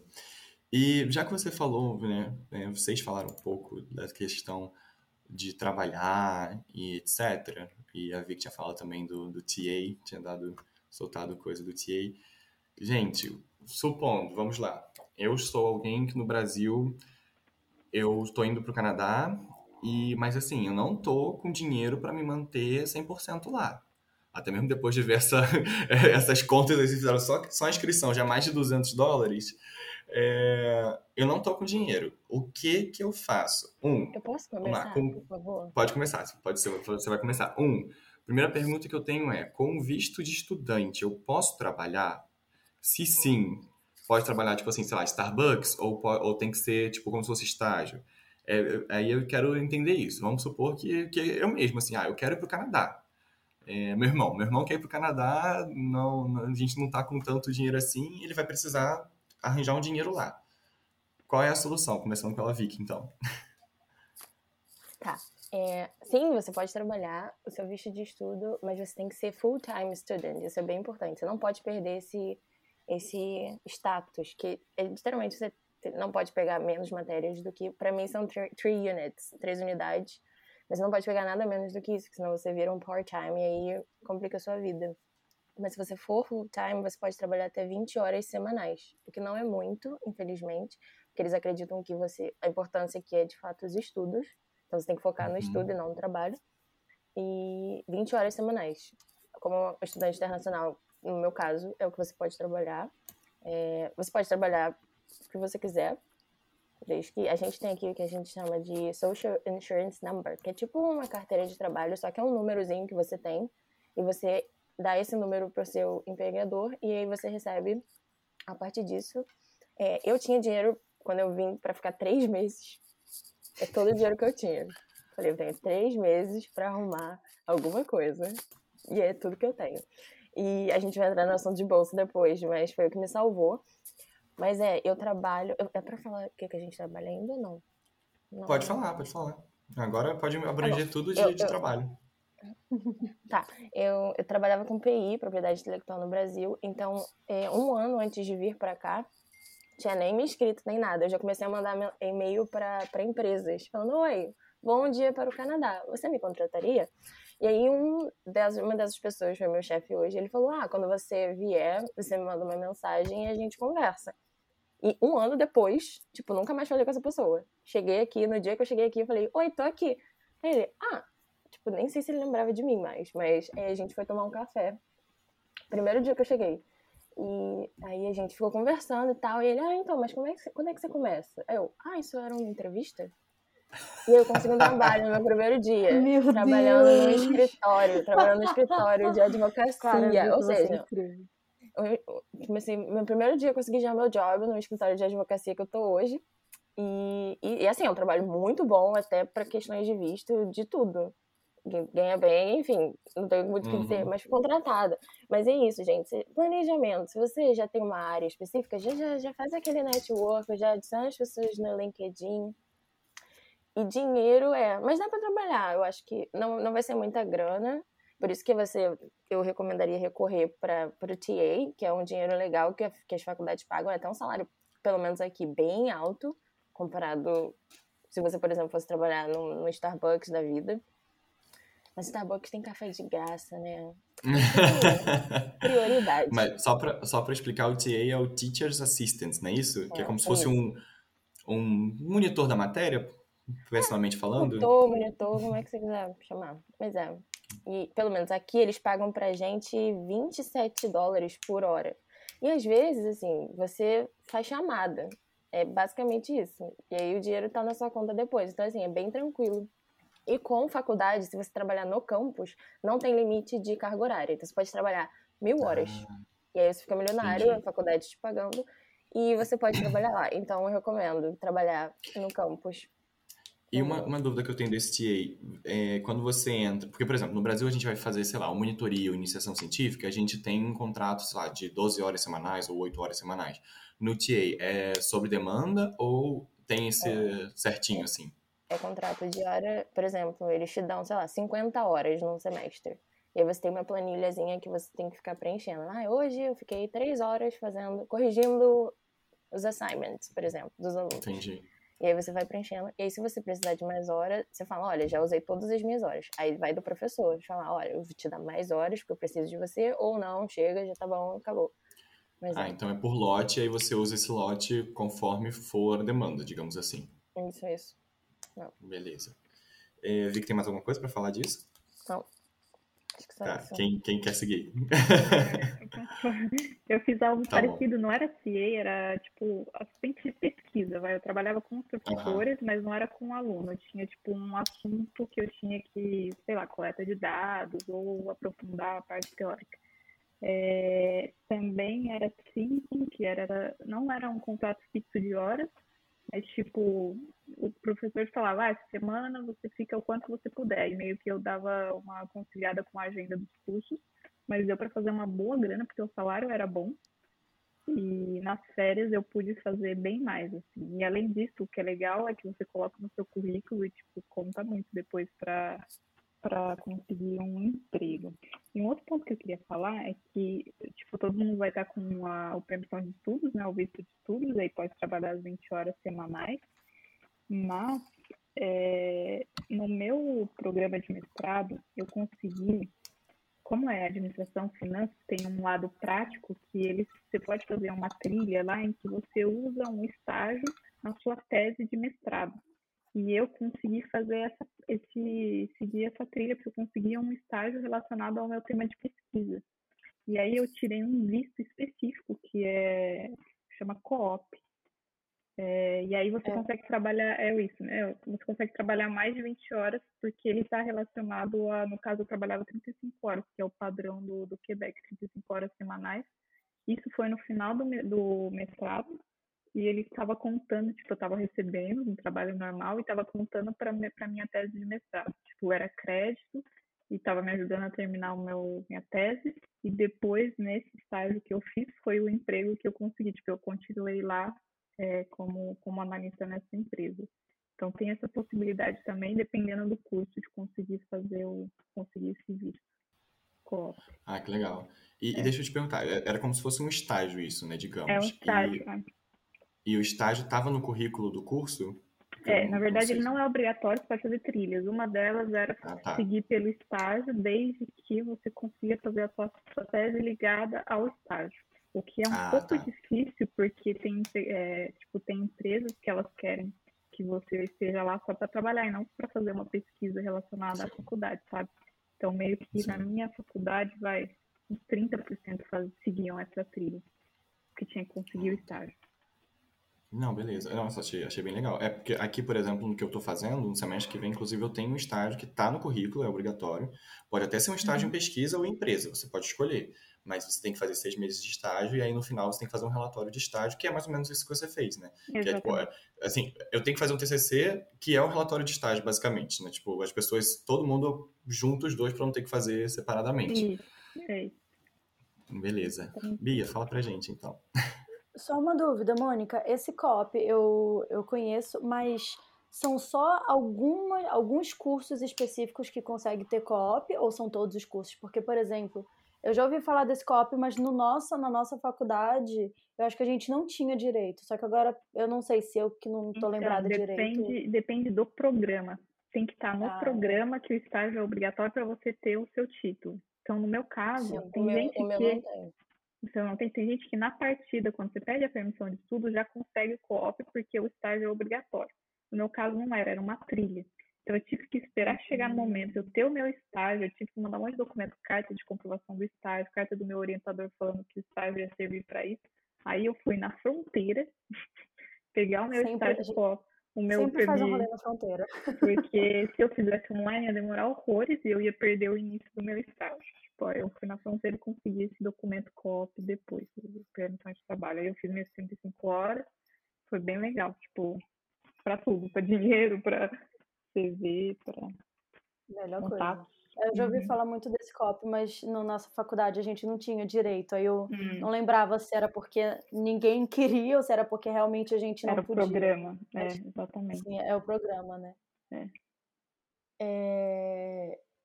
Sim, trabalho. Eu só, só queria falar uma outra coisa do, da fronteira, que pelo menos lá em Montreal, Quebec, cara, é, é um conselho assim, se tu precisa resolver alguma coisa e tem como tu ires fisicamente na fronteira, é muito mais fácil resolver qualquer coisa de visto do que aplicar online. Então, sabe, se eu é. não lembrar dessa dúvida, fica aí essa, essa, esse conselho que sempre tem a opção de ir na fronteira mais perto, tipo, dar a volta, sai, do, sai dos Estados Unidos, pelo menos em, em Montreal, né, que é onde eu tô, vai na fronteira dos Estados Unidos, resolve tudo e volta com visto válido.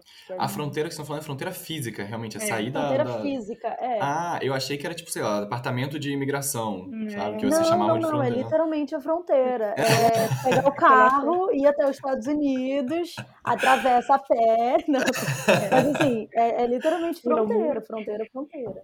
Gente, olha, eu tô, tô chocado, não sabia disso. Pé, você coloca o pé nos Estados Unidos, você passa pela fronteira americana falando, eu, eu tô entrando, mas já vou sair. dá a volta. É exatamente isso. A polícia, não, e é uma coisa vai com você, doida. vendo se seu carro vai realmente dar a volta. E você pega e entra na fronteira canadense, na, na, na imigração canadense. Eu fiz isso duas vezes pro meu estágio co e para a minha permissão de trabalho depois que eu terminei os estudos. Nas duas deu certo, mas rola um estresse, assim, né? Você fala, Cara, assim, de certo eu vou ser extra, eu vou, como fala, deportar. Deportar. É. Mas, mas, resolve na hora isso? Na hora. Na hora. É, demora, demora algumas horas, mas você sai de lá no mesmo dia com um visto renovado. Gente, mas, nossa, eu queria isso na França. A eu fronteira da Itália é aqui pertinho. Ó, eu, é. se, eu, se, eu, pego o trem, em meia hora eu tô na Itália. Já ia assim, ó, resolver tudo. Até hoje não tenho meu visto. É. Tô indo segunda-feira buscar meu visto. Caraca. É por isso que eu quis pontuar, porque esse é um conselho muito, é, bom, muito bom, sabe? Tipo, sempre tem a opção da fronteira. Claro que tem casos que realmente tu tens que esperar, tipo, não dá para ir na fronteira buscar tua residência. Mas uhum. casos desse tipo COP, coisa menor, eu fiz renovação do, do meu visto de trabalho. Essas coisas online às vezes demora, então tu vai lá no mesmo dia tu já sai com visto. Então isso é muito bom. Muito bom saber disso, não sabia. É, tá vendo, amiga? Nossa, isso é quase. Vamos, vamos ali! Vamos ali! É. E em Montreal, pelo menos, é uma coisa tão comum dentre os meus amigos imigrantes. Ah, menina, vai lá na fronteira, que bacana. Fui lá semana passada, é quase isso, assim. Meu Deus do céu, é. mas tá ótimo. É, é, muito bom. Deixa eu perguntar uma coisa. Algum de, alguma de vocês foi com bolsa, não, né? Eu consegui uma bolsa, bolsa aqui, estando aqui. É, Conseguir uma boa. É, geralmente o que eu. Acho que foi até Vic é. mesmo que falou em um outro momento para mim. É que na. Ou talvez tenha sido a Anto mesmo. Que, que é muito difícil você sair pro Canadá com bolsa, né? E aí, geralmente, o que acontece é no seu, sei lá, no seu primeiro ano, eles veem seu desempenho e aí você consegue uma bolsa a partir disso, né? Uhum. É, isso é bom, isso é importante avisar também para as pessoas, porque é, um, é aquela coisa, né? Beleza, no primeiro ano você não conte com isso. É, no meu caso foi, aí... foi um semestre. Eu esperei um semestre para as Foi um semestre, ah, que bom. E aí eu apliquei e eu já saí para o segundo já foi com a bolsa. A minha bolsa, no caso, era eu pagava o mesmo valor que os locais, que uma pessoa Entendi.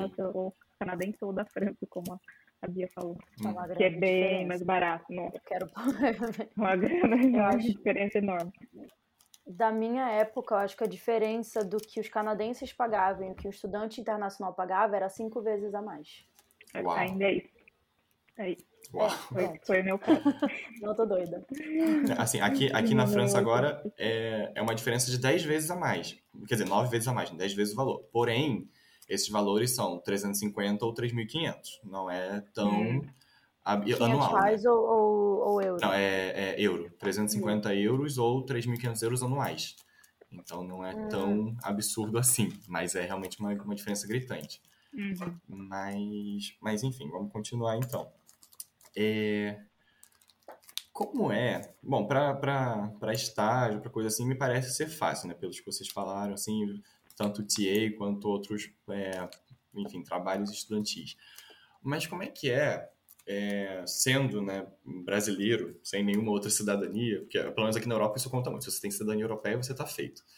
Mas sendo brasileiro e apenas brasileiro, como é que é de conseguir trabalho aí, gente? Como é que foi, como é que foi ou está sendo o processo de vocês, assim? É... Vicky, conta dessa história que você já, já chegou empregada, né? já, já tomou café e voltou com um emprego. Conta pra gente. Eu nem paguei o café, é ótimo. É, é, aqui, uma, uma coisa importante, eles valorizam muito uma mão de obra específica. Por exemplo, se você faz uma coisa que um canadense não. Não que não saiba, mas que seja difícil achar um canadense para fazer, eles vão te valorizar muito. E foi o meu caso. Tipo, meu, meu ramo, meu campo de, de trabalho muito, muito específico. Meu chefe até falou: você é um unicórnio aqui no meio desta ilha, porque ninguém faz o que eu faço. Então, eu acho que é importante você meio que se especializar. Se puder também, né? Tem gente que vem pra cá e também não dá. Mas é, tentar se especializar e vir para cá, porque eles valorizam muito mão de obra especializada. Se você faz uma coisa muito específica, você vai conseguir job. Eu acho que não, não tem problema. Foi o meu caso. Tipo, em um dia foi tipo, com trabalho. E, bom, deixa eu ver, Mônica. Já foi uma sorte a mais, porque assim, é. gente, não é no primeiro dia que tu não vai arranjar trabalho. é, não. É, não, é, não é todo mundo que vai te chamar pro Starbucks e te, e te levar direto pro escritório. Exatamente. é. Mas também, felizmente, né, depois de tanto perrengue é, para conseguir entrar. Foi justo, já, já precisava, não, né, dessa vocês acham, que me, vocês acham que minha vida melhorou, não? Minhas colegas de quarto ficam que a minha, minha vida é um filme, que dava pra gravar, assim, ó, ih, dava pra fazer uma série. Ai, gente, uma série. Netflix perde, né? Eu vou contratar a Vicky pra fazer discurso motivacional de imigração. gente, meu sonho é chegar naquele TED, TED, TEDx. Boa noite. Tá tudo programado. eu, vou, eu vou comprar um ingresso. Vocês guardem este Mas... podcast. Guardem este conversa. Pode deixar, pode deixar. É, Mônica, conta é. pra gente. Você já, você já estagiou e se juntou à empresa depois, né? Já fiquei nessa área mesmo. Eu tô pensando aqui no que a Vicky falou sobre conhecimento específico e tem muito a ver com isso, porque eu entrei numa área que eles estavam precisando de alguém que era tipo investimentos financeiros, mas em mercados emergentes. E aí Uau. eles estavam fazendo um investimento no Brasil. E eu fui fazer essa entrevista e, tipo, eu era a pessoa para essa vaga, sabe? Tipo, isso foi para o meu estágio, mas depois virou meu emprego mesmo. Mas assim, estava investindo num ativo específico no Brasil, eles precisavam de alguém que falasse português, espanhol, que era o meu caso, francês e inglês que eu falava. E, tipo, conhecesse o mercado brasileiro. Então, assim, colou um... Foi perfeito e também... Casamentos é, ideal. É, foi o conhecimento específico e... que eles estavam precisando, tem que ver que a Vicky falou. É, e depois, assim, eu terminei meu estágio, continuei nessa mesma área, eu gostava bastante. E agora faz um ano que eu estou numa outra área que é menos relacionada ao Brasil. Tentei um novo desafio aí, tipo, ainda a área de finanças corporativas e tudo. É, e aí eu vi um pouco como que é um processo seletivo, tipo, não tendo essa, esse conhecimento específico, vai estando ali de igual para igual para todo mundo. E é uma coisa legal que tipo, tem muito estrangeiro no Canadá, sabe? Então, tipo, com relação a isso, não senti, senti zero preconceito. Assim, todo mundo veio de algum outro país ou tem algum. É. alguma relação com alguém, a questão da língua, mesmo que tipo, você tem um sotaque, tudo isso, assim, no meu caso, pesou zero, sabe? E, e assim, o mercado aqui está precisando de muita gente, mas para algumas áreas específicas tem uma certa concorrência, sim. No caso de finanças ali, eu sentia que tinha, mas você vê que tem uma rotatividade alta, sabe? Então, se você vier realmente tipo, super motivada, tem um histórico legal, é, acho que tem, tem bastante mercado. E, e depois que eu entrei nessa área, eu vi que tem muito imigrante. Tipo, na nossa equipe Não, em mesmo. todas as áreas tem muito É. imigrante. Depois eu entrei lá, tipo, basicamente a chefe que é quebequense, que é daqui, mas uma pessoa, sabe, de 15, assim. Todo mundo é de fora. Isso é, é bem legal. Olha, tanto no meu trabalho em Toronto quanto no meu trabalho em Montreal, eu acho que, sei lá, uma média de uns 20, 25% eram de que, do Canadá, o resto era tudo imigrante. Que incrível. Aí. Então, né? é, é- essa é, Eu sempre essa é faço a a norma. piada. Se você vier pro Canadá e achar um canadense, muito É muito difícil. Muito bom. É. Tá vendo? Eu É sempre falo pro meu namorado que ele é minoria aqui.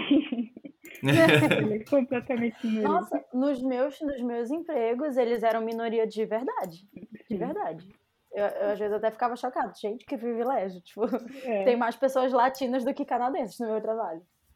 Mas também E era uma. Ah. É, você, no caso, você não fez mestrado. Foi tranquilo de conseguir emprego com a graduação só. Então, isso era uma coisa que eu queria falar. Eu fui num, num patamar completamente diferente, que elas foram focadas, acadêmicas. Eu fui trabalhar como garçonete, gente. Eu, Uhum. eu disse, ó, é, a minha também tinha muito isso. é, eu fiquei muito próxima das pessoas de Quebec. E a minha bolha era, todo mundo ia trabalhar em restaurante para ganhar dinheiro. Então eu disse, ah, e como eu já conhecia pessoas que trabalhavam, eu consegui um emprego muito facilmente. Na verdade, todos os meus empregos foi é, conheci alguém, então me indicou e eu consegui entrar. Que isso é uma coisa que eu ia falar que ajuda. é, o networking, como a Vicky falou, sempre ajuda muito se manter em contato com todo mundo, porque sempre tem uma vaga ali que se tu se comunicar direitinho, é, aparece. Parece pra você, Então, né? Maravilha. Então eu comecei quando eu estava estudando, eu trabalhei como e aí quando eu me formei que eu fui procurar um emprego na minha área, mas foi aí que eu fui para Toronto. É, e aí eu trabalhei numa empresa de engenharia na área de relações internacionais. Só que aí eu não me adaptei, não me adaptei nem a Toronto, nem ao emprego. Mas assim, não tô não não quero que ninguém desconsidere Toronto. É uma cidade incrível, só que no Uhum. momento que eu tava não era para mim. Hoje eu até tenho interesse de voltar, talvez. E aí é, voltei para o Brasil e quando eu voltei para Montreal de novo, eu entrei de novo na minha área, trabalhando numa escola de intercâmbio, uma escola de idiomas. E só que aí foi quando a pandemia aconteceu e aí uma escola de intercâmbio não tem, né? não tem muito o que fazer. Foi, é, aí minha empresa faliu, aí é toda uma outra Nossa. tour de visto e empregos. é. Mas Só- é isso. Só uma pergunta rápida. Você voltou pro Brasil e depois de um tempo você voltou pro Canadá. É, esse processo, como é que foi? Foi tranquilo? Foi. Assim, é, é, imagino que deve ter sido um, um rolezão, né? Mas assim, É, você teve que pegar outro visto, teve que fazer outro processo, né? Cara, então, a, a tour que a Vicky teve para entrar na faculdade, eu meio que tive em pequenas porções para me manter no Canadá. Eu fiz uma lista para eu poder falar hoje para vocês. Eu fiz oito vistos para o Canadá, de Nossa, 2013 até hoje. Não. Oito Oito vistos- vistos em oito anos. É, tipo isso. Nossa. E sem eu- contar que visto de trabalho e residência são, do- são duas etapas, né? Praticamente dois vistos. Então era como se eu tivesse feito dez vistos. Então, Nossa. assim. Caramba. É, Tá, mas eu acho experiente, que eu acho que foi o fato de que eu fui para o Canadá muito nova. Eu fui com 18 anos. Então eu não fui com toda essa mentalidade de imigração, eu vou imigrar, eu vou viver minha vida, vou estudar. E a cada meio que etapa que ia passando, eu, ah, ok, vou fazer isso. Eu não estava meio que vendo ao longo prazo. Então isso eu picotei muito o meu processo de imigração. Sempre deu certo. Entre idas na fronteiras, é, fazer vistos, ligar para pessoa, ligar para o Canadá loucamente, sempre deu certo, assim, mas é, aconteceu. Eu vou fazer aqui o, o resumo do, da Tá. minha lista de vistos para vocês entenderem um pouco. Eu comecei com o meu visto de estudos, e aí do visto de estudos eu apliquei para o visto de trabalho pós-diploma, que é o que todo mundo, acho que é um caminho normal aqui. E aí, é, só que por causa de data de passaporte que expirar, eu tive que renovar o meu visto de trabalho pós-diploma. Nisso eu voltei para o Brasil, só que voltando para o Brasil, esse visto é você não pode entrar no Canadá, você só pode se manter trabalhando lá.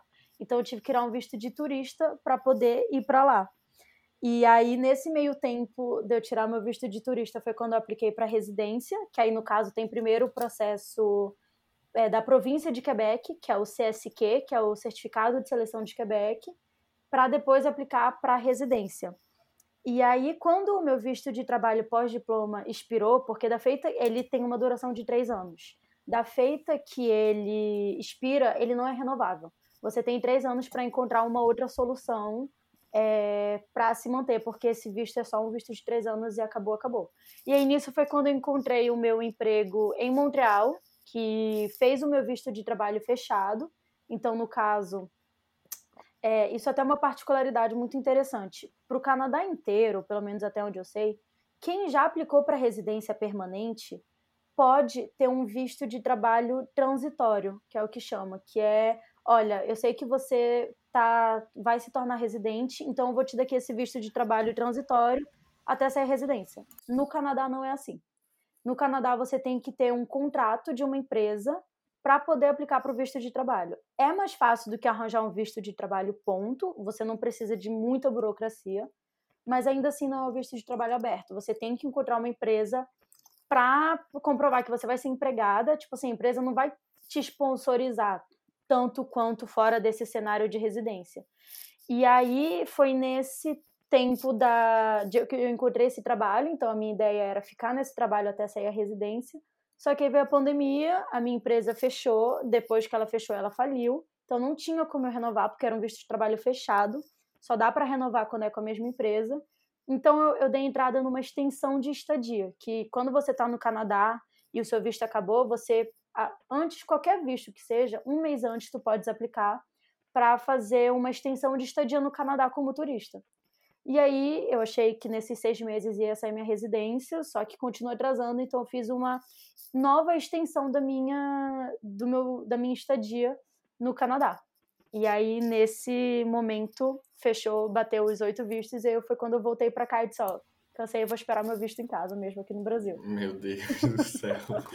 É, aproveitando já falando essa coisa da residência, né, para fechar esse, esse penúltimo bloco, uh, você já até adiantou que eu achei bem interessante, quando, pelo que eu entendi, quando você se forma numa instituição canadense, você tem direito a aplicar para esse visto e tentar se manter por três anos, assim, tentar alguma coisa que vá te manter, você tem três anos de prazo. Então, vamos supor, se eu termino, por exemplo, a Vicky vai terminar no ano que vem o mestrado, pelo que eu entendi, e aí ela vai aplicar e vai ter até 2025, digamos assim, para conseguir uma solução definitiva para ela ficar no Canadá. Uhum. Isso eu acho bem legal. É, eu descobri, nem sabia, descobri que aqui na França tem isso para um ano, na Alemanha, se não me engano, são 18 meses, nos Estados Unidos eu acho que é um ano também. Nos Estados Unidos é mais complicada a coisa, né? Mas enfim. É, mas achei bem legal, porque três anos é um, é um bom tempo para você conseguir uma, uma vaga, assim, né? Tipo, tudo bem que você vai ter que se manter aí, né? Se você emprego vai ficar um pouco mais difícil, mas assim, poxa, com três anos você dá para você conseguir aquele emprego especial que, que vai te preencher, né? Gente, se a Vicky conseguiu em um dia, três anos. eu falo, eu estou aqui, gente, qualquer pessoa consegue. Não tem nem discussão, não tem nem discussão. Tá vendo? Mas vamos lá. Então, vamos ver se é tão simples quanto eu tô pensando. Partindo do pressuposto que eu não sei nada né, desse processo canadense. É, eu vou, faço, sei lá, minha graduação, meu mestrado, meu doutorado, me formei, peço esse visto. Antes de E formar. aí. É, um pouquinho antes de formar, eu imagino, né? Ah, não, o meu eu tive que me formar para poder pedir. Ah, É, Ah, eu foi? também. É Quebec, gente. Adiciona 20% de burocracia. Ah, é porque tem a influência 20, francesa, 50, tem vai. influência É, eu tô, eu tô sugarcoating, eu tô Tá falando legal. aqui só, mas é. é adiciona 50%, vai, que eu tô, eu tô legal. Tá vendo? Mas então na, na- no Canadá, de uma forma geral, é antes, né, Vicky? Então, Tá. tem que ter bem. O meu é antes, mas assim, você tem que ter uma. qualquer comprovação dizendo que você vai acabar naquele prazo. Não é tipo, eu não posso fazer Entendi. agora, por exemplo, que ainda falta. Minhas disciplinas. É, sim. É, Mas sei é. lá, tipo, igual. Aqui na França acho que é tipo assim, uns dois, três meses antes. Imagino que aí deve ser mais ou menos nessa base. É, e aí eles, pelo menos a minha faculdade, eles emitem dizendo que eu vou acabar tal data. Se você quiser depois com, é, suplementar o seu application com, com o seu diploma, pode também. Aí ia ser melhor Uhum. ainda. Mas o meu, eles sempre me, me, me, me- Como é que falam? Me advise, advised? Me É, Te aconselharam. aconselharam. Ai, que Fala só né? Parte. em inglês. Parte. Me aconselharam a, a, a aplicar um pouquinho antes, ainda mais por conta do, do, do vírus, que tá demorando o tempo de processamento. Mas agora, com as da fronteira, já sei que não vou. Eu vou chegar lá name dropping a Bia. Vou chegar assim, conhece a Bia? Bia? Já, já vai, fazer, vai fazer um passeio em Seattle, amiga. E quando você voltar, você resolve os seus Não, problemas. mas isso eu vou pegar meu namorado e vou falar, gente, vai passear hoje. Mas ele não vai saber que eu quero pegar um visto novo. entendeu? Não vou contar pro Lucas. O Lucas vai ficar confuso. Eu fui na faculdade, peguei o certificado de conclusão com o histórico escolar num dia, no dia seguinte, peguei meu namorado, me levou na fronteira de carro. Saí com meu permissão de trabalho. Meu Deus. E esse é o famoso PEC que você tinha falado no início, Mônica? Esse do, do PEC, ah, o PEC, na verdade, é o programa da residência permanente do Quebec. Ah, tá.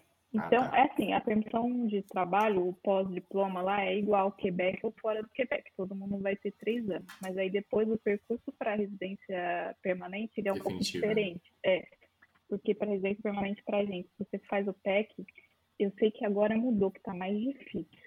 PEC é específico do Quebec, mas na minha época é, eu terminava a faculdade, eu já pedia o, o CSQ, que a Bia falou, e aí, com esse documento, eu entrava no processo federal, que é mais longo para o Quebec, é mais demorado. Agora, se eu não me engano, tem, você tem que trabalhar um período depois da sua faculdade, e esse período depende da sua área de atuação. Então, quer dizer, ficou mais demorado ainda para quem quer seguir, fazer a residência permanente no Quebec. Mas você está lá com seus três anos de eh, permissão de trabalho pós-diploma, né? Só que É, está mais tá. demorado.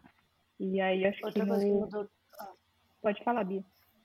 Só falar que outra coisa que mudou também importante é se você quiser vir com o seu companheiro ou companheira, é, essa pessoa tem que vir com nível de B2 de francês, que antes não Hum, tinha e agora tem verdade. essa, essa é demanda. que pegou muita gente. É.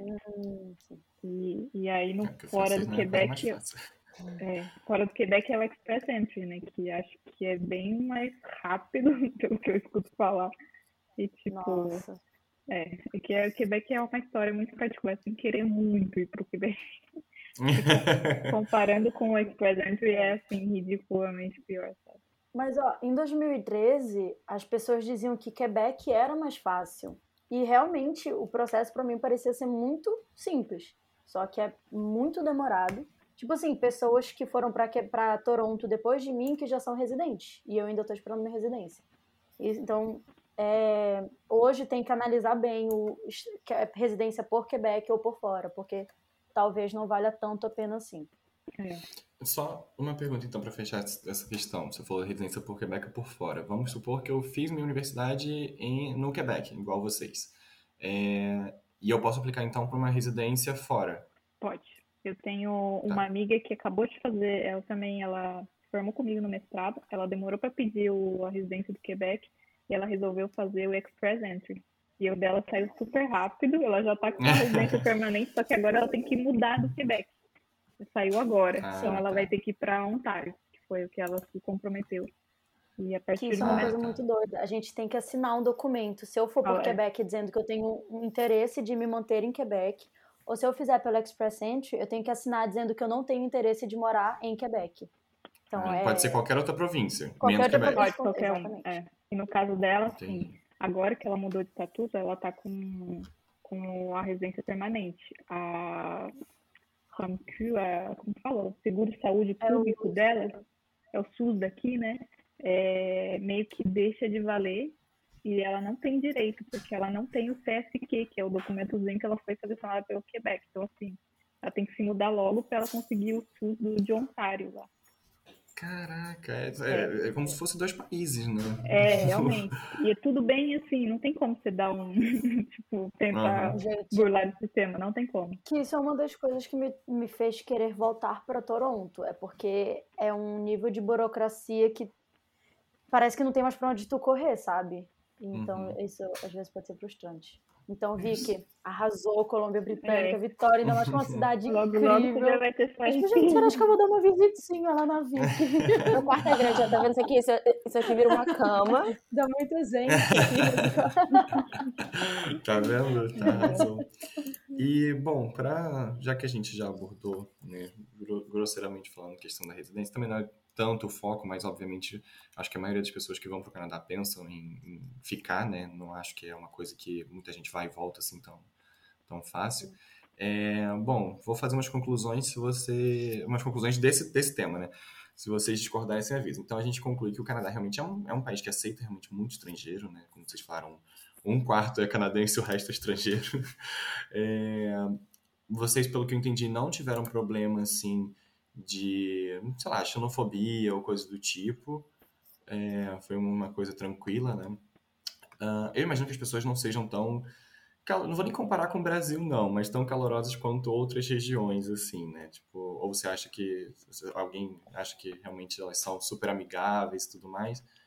É, o, o que, eu- o que eu tenho de, de impressão de fora é que, assim, elas são muito educadas, mas não necessariamente amigáveis. É isso? Pronto, isso. é isso.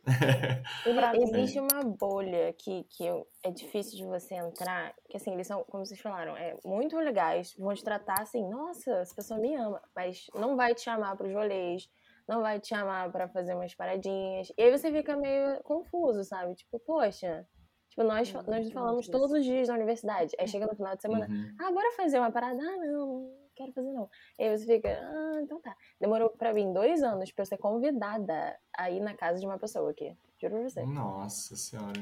E É vocês já é me conhecem, Gê, meu jeitinho, que não é difícil É. de fazer amigos. E não. Caraca. Porque eu falava muito que as pessoas, pelo menos em Quebec, não sei fora, elas vão ser sempre muito legais contigo, mas não vai passar disso. A amizade parece que ela termina ali, tipo, não não vão ser frias nem nada, mas não vai ter aquele calor de ah, passa lá em casa ou vamos fazer algumas coisas, é tipo, fui legal com você e é isso. Entendi. É engraçado que eu tava aqui na, na França esses dias, eu tava saindo da universidade, eu tava indo pro ponto de ônibus e eu escutei gente falando português. Aí eu parei assim perto e fiquei, gente, mas será que eu tô escutando certo? Porque eu tava mandando áudio, eu falei, não, será que eu não tô criando coisa na minha cabeça? Aí eu fiquei perto, assim, era um trio. Eles estavam realmente falando português. Eu falei, nossa, mas vocês são brasileiros. Aí eles abriram um olho, assim, um sorriso, sabe? Ai, sim, sim, não sei o que, você também. Aí eu falei, ah, não, me passa o seu contato, sei lá, seu WhatsApp, seu Instagram, alguma coisa. Eles ficaram super felizes. Aí ontem eu saí com eles e eles falaram justamente isso. Eu falei, cara, a gente tem aula aqui todo dia com a mesma pessoa. E assim, uma hora eles falam com você e tem uma conversa de cinco minutos com você e no dia seguinte eles vão nem te dar bom dia, sabe? É uma coisa assim. Eu fiz um story sobre isso, eu fiz um story sobre isso ontem. Ontem, no trabalho. A minha melhor amiga chegou, não me deu bom dia, não falou nada. Entrei. Como é que fala? Muda sair calada? Muito confusa. Aí no dia seguinte, é tipo, oi, tudo bem? Como você está? Aí eu fiquei, ué, gente. É exatamente assim. E pra eles Olha, é normal, né? Eu dei muita sorte de fazer amigos de Quebec mesmo, mas todos têm uma experiência internacional de passou muito tempo viajando fora ou são filhos de imigrantes, mas assim, Uhum. é só assim mesmo, porque é, é uma coisa mais difícil de chegar nessa intimidade, proximidade com eles. É, é, é uma coisa muito diferente, mas eu vejo que aqui na Europa Mas também é a Mônica coisa. namora um quebequense, então É, eu tenho meu. é o ponto de vista dela. Não, não, é bem- é, vamos É ver. bem parecido, mas ouvindo essas histórias, uma coisa que me marcou muito é tipo, o happy hour aqui, pós-trabalho, né? Chama 5 a 7. Então, tipo, o happy hour é. O, o trabalho termina às 5. Então, o happy hour ele é suposto de durar das 5 horas até às 7. Tipo, realmente, 7 horas o povo vai embora, sabe? então, eu acho muito engraçado algumas pessoas que são muito certinhas. Tipo, ninguém invade o espaço do outro, sabe? Tipo, 7 horas é a hora que acaba o happy hour, que eu volto pra minha casa, tá tudo bem. Então, é, acho que a gente é brasileiro, né? Tipo, a gente vai pro happy hour, fica até 11 horas da noite pra encher a cara. É isso que eu ia Aqui dizer, não, um happy é- hour que termina às 7 horas. É. Não foi bom.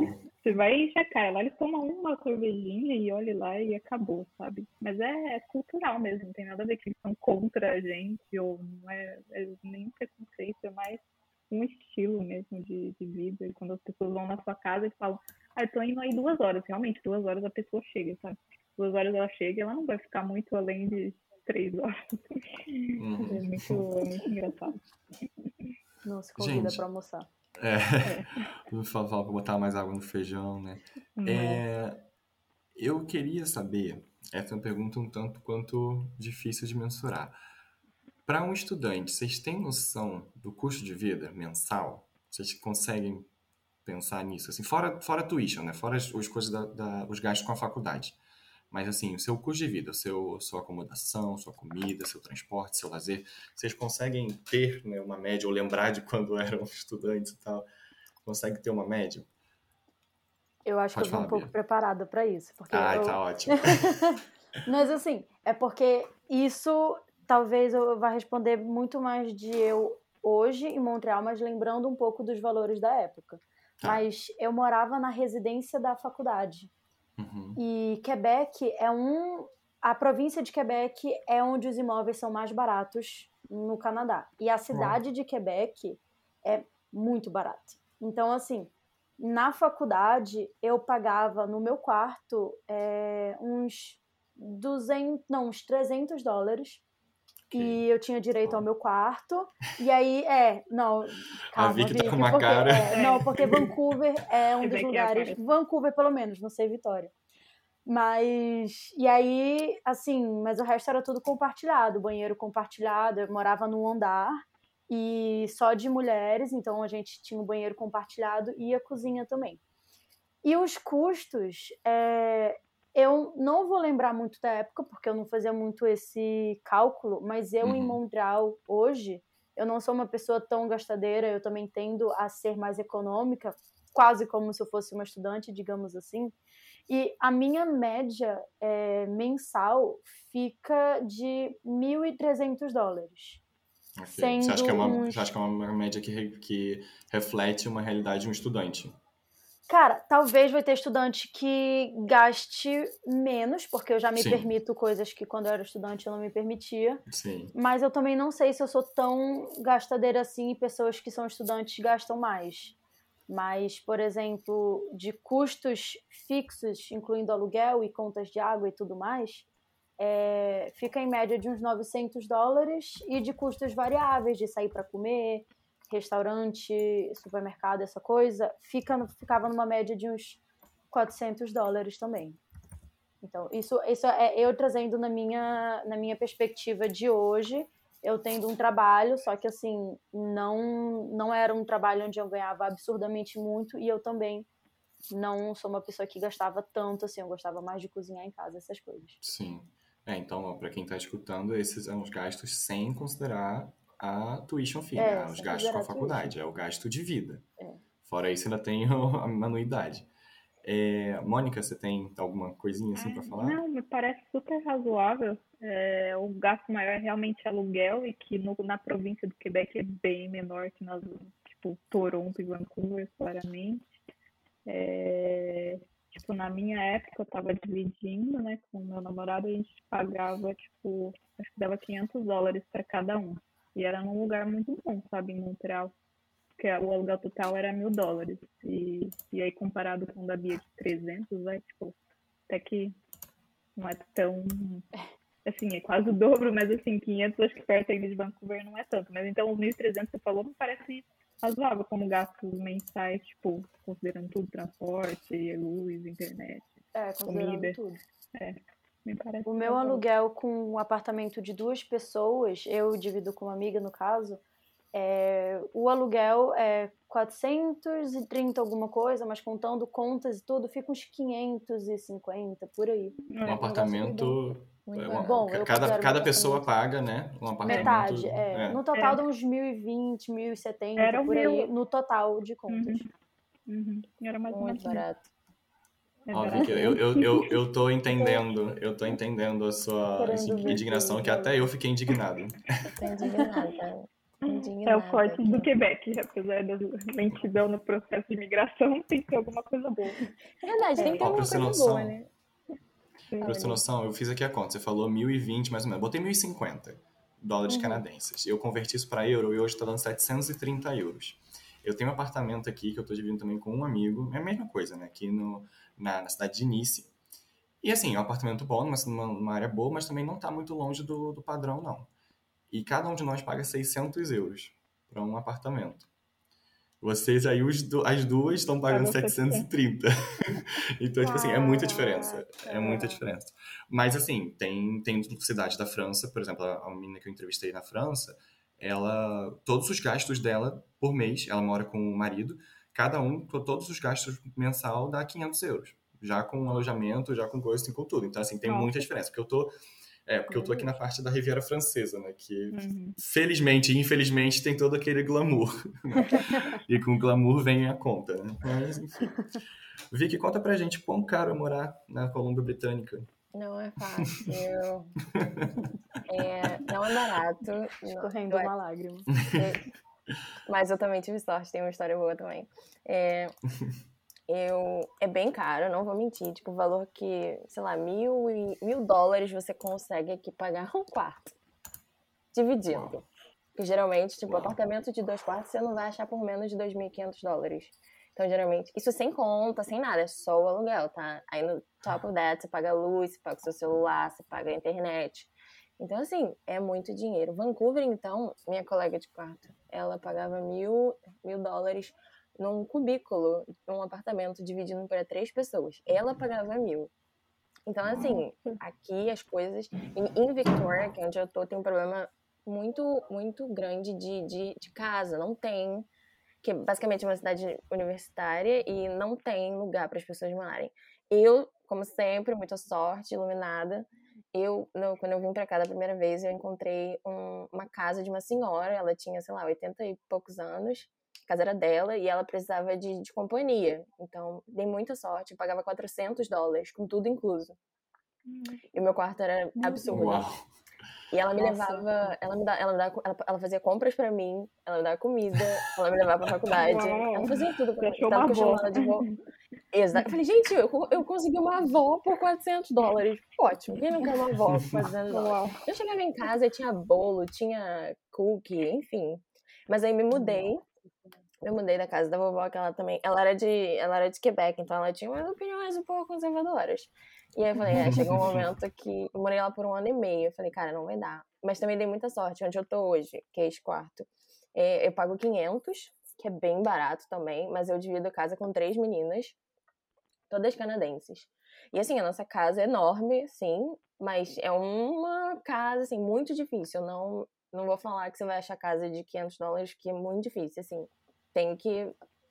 Nem sei, nem sei se é sorte, enfim. Mas, geralmente, média aqui, um quarto você vai pagar 700, 800 dólares.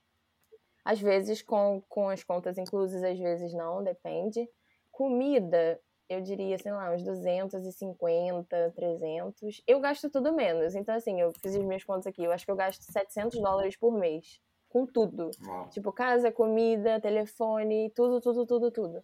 Mas eu sou uma pessoa pão dura. Então também tem isso. Gastos no total. No total, eu gasto incluindo, incluindo aluguel? tudo, tudo. Comida, até mercado pro mês inteiro. É o que eu gasto. Eu tava fazendo as Caramba. contas aqui.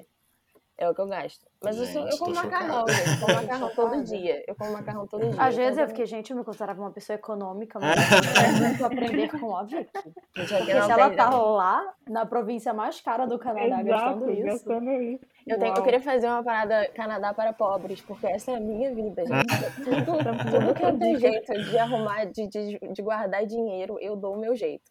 E, e- mas é isso, eu não gasto meu dinheiro, não. Eu- o que eu gasto aqui, geralmente as pessoas pagam por um quarto. Mas não é, eu sou uma exceção mesmo, porque geralmente eu diria que a média é mil dólares, assim, pra você ficar tranquilo, com tudo incluso, se você estiver sozinho. O que é bastante dinheiro.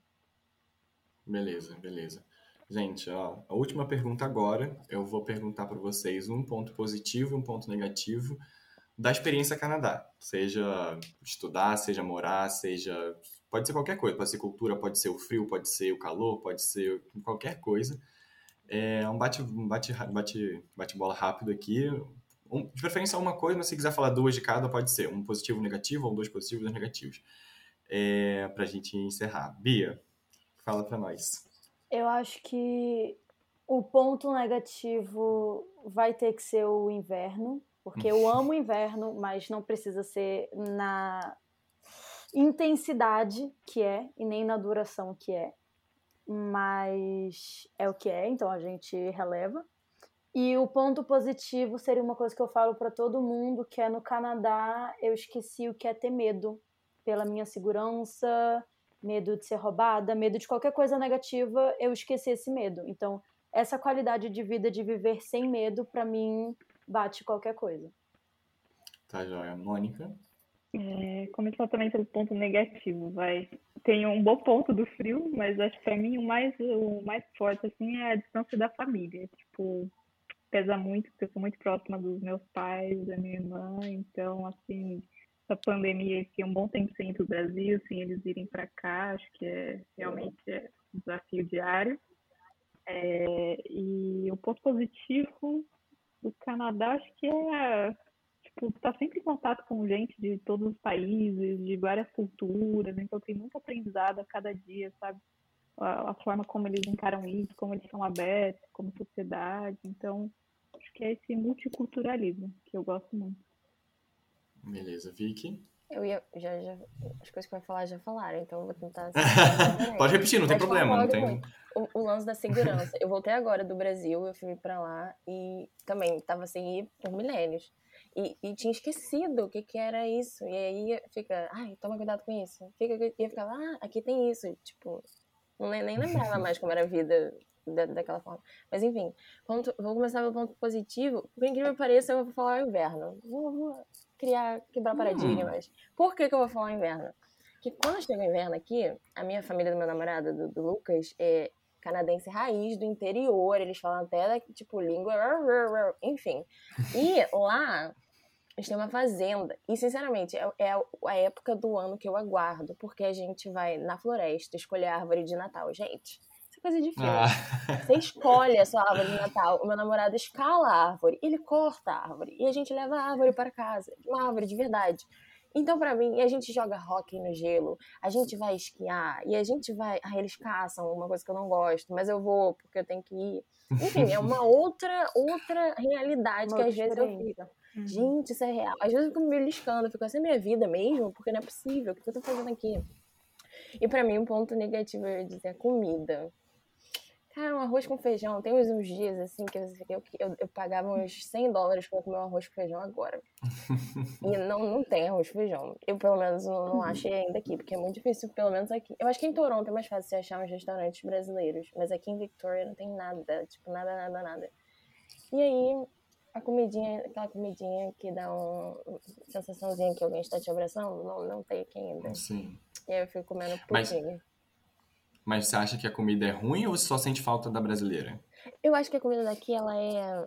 Ai, sem sal. Sem graça. Peculiar. Sem graça. Peculiar. Não, sem graça, não tem graça. Sabe quando você come uma coisa que você fica, caraca, isso é muito bom? A comida aqui você não tem isso. Eu, pelo menos, na minha experiência. E eu sinto falta de umas comidinhas com os mais temperinhos, os temperinhos. Mas o bom é que tem comida de todos os lugares do mundo. Pelo menos, tipo, várias especialidades que se você não é fresco que nem eu, você vai gostar pra caramba. Mas é, tem muita comida. Beleza. Beleza. Gente, chegamos ao fim. Passamos um pouquinho do tempo, mas é, não tem percebi. problema. é, e eu agradeço muito, muito, muito a presença de vocês. É, só fazer um, um recap aqui, né? A Bia, ela, bom, depois de um período na Nova Caledônia, que se você não sabe onde é, você procura no Google Maps, ela foi para o Canadá, fez a graduação lá, e aí ficou, fez oito processos de vistos, e agora ela está em Montreal.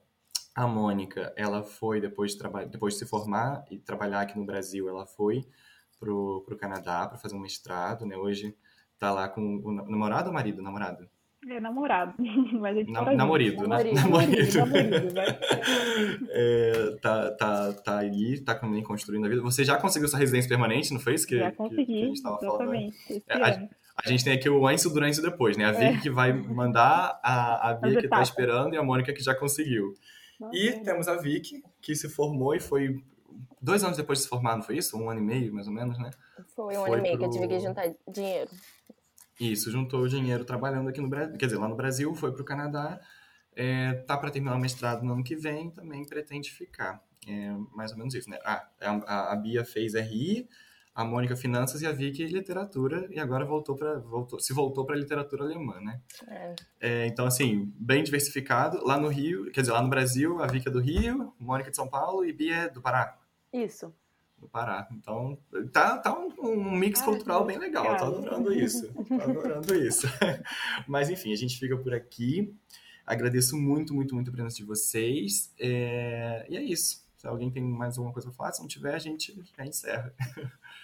E- Obrigada, Felipe, pelo convite. Eu Acho que Ai, que nada. É, Eu que agradeço a gente tirar aqui duas horas nesse sábado, né? Hoje é sábado que a gente tá gravando, tirar duas horas Eu vou pra- fazer umas visitas gravar. nas férias, hein? Vocês dois aí, vocês, vocês se preparem. É. Vou Tá vendo? já- vai rolar esse intercâmbio aqui, que eu também tô super interessada em Vitória. Tá, tá vendo, gente? É assim que se faz, é assim que se conhece. Mas agradeço bastante para você que está nos ouvindo, né? O Canadá é só mais um dos nossos episódios. A gente tem a França, tem a Alemanha, tem Estados Unidos, tem outros países da Europa. Se você tiver alguém que estuda em Nova Caledônia ou algo do tipo também, você pode trazer que a gente vai conversar com ele. Só, só comentar no, por onde você estiver ouvindo, comenta, ou vendo, né? Comenta e a gente tá aqui. Mas é isso, gente. Muito obrigado e até a próxima. Tchau, tchau.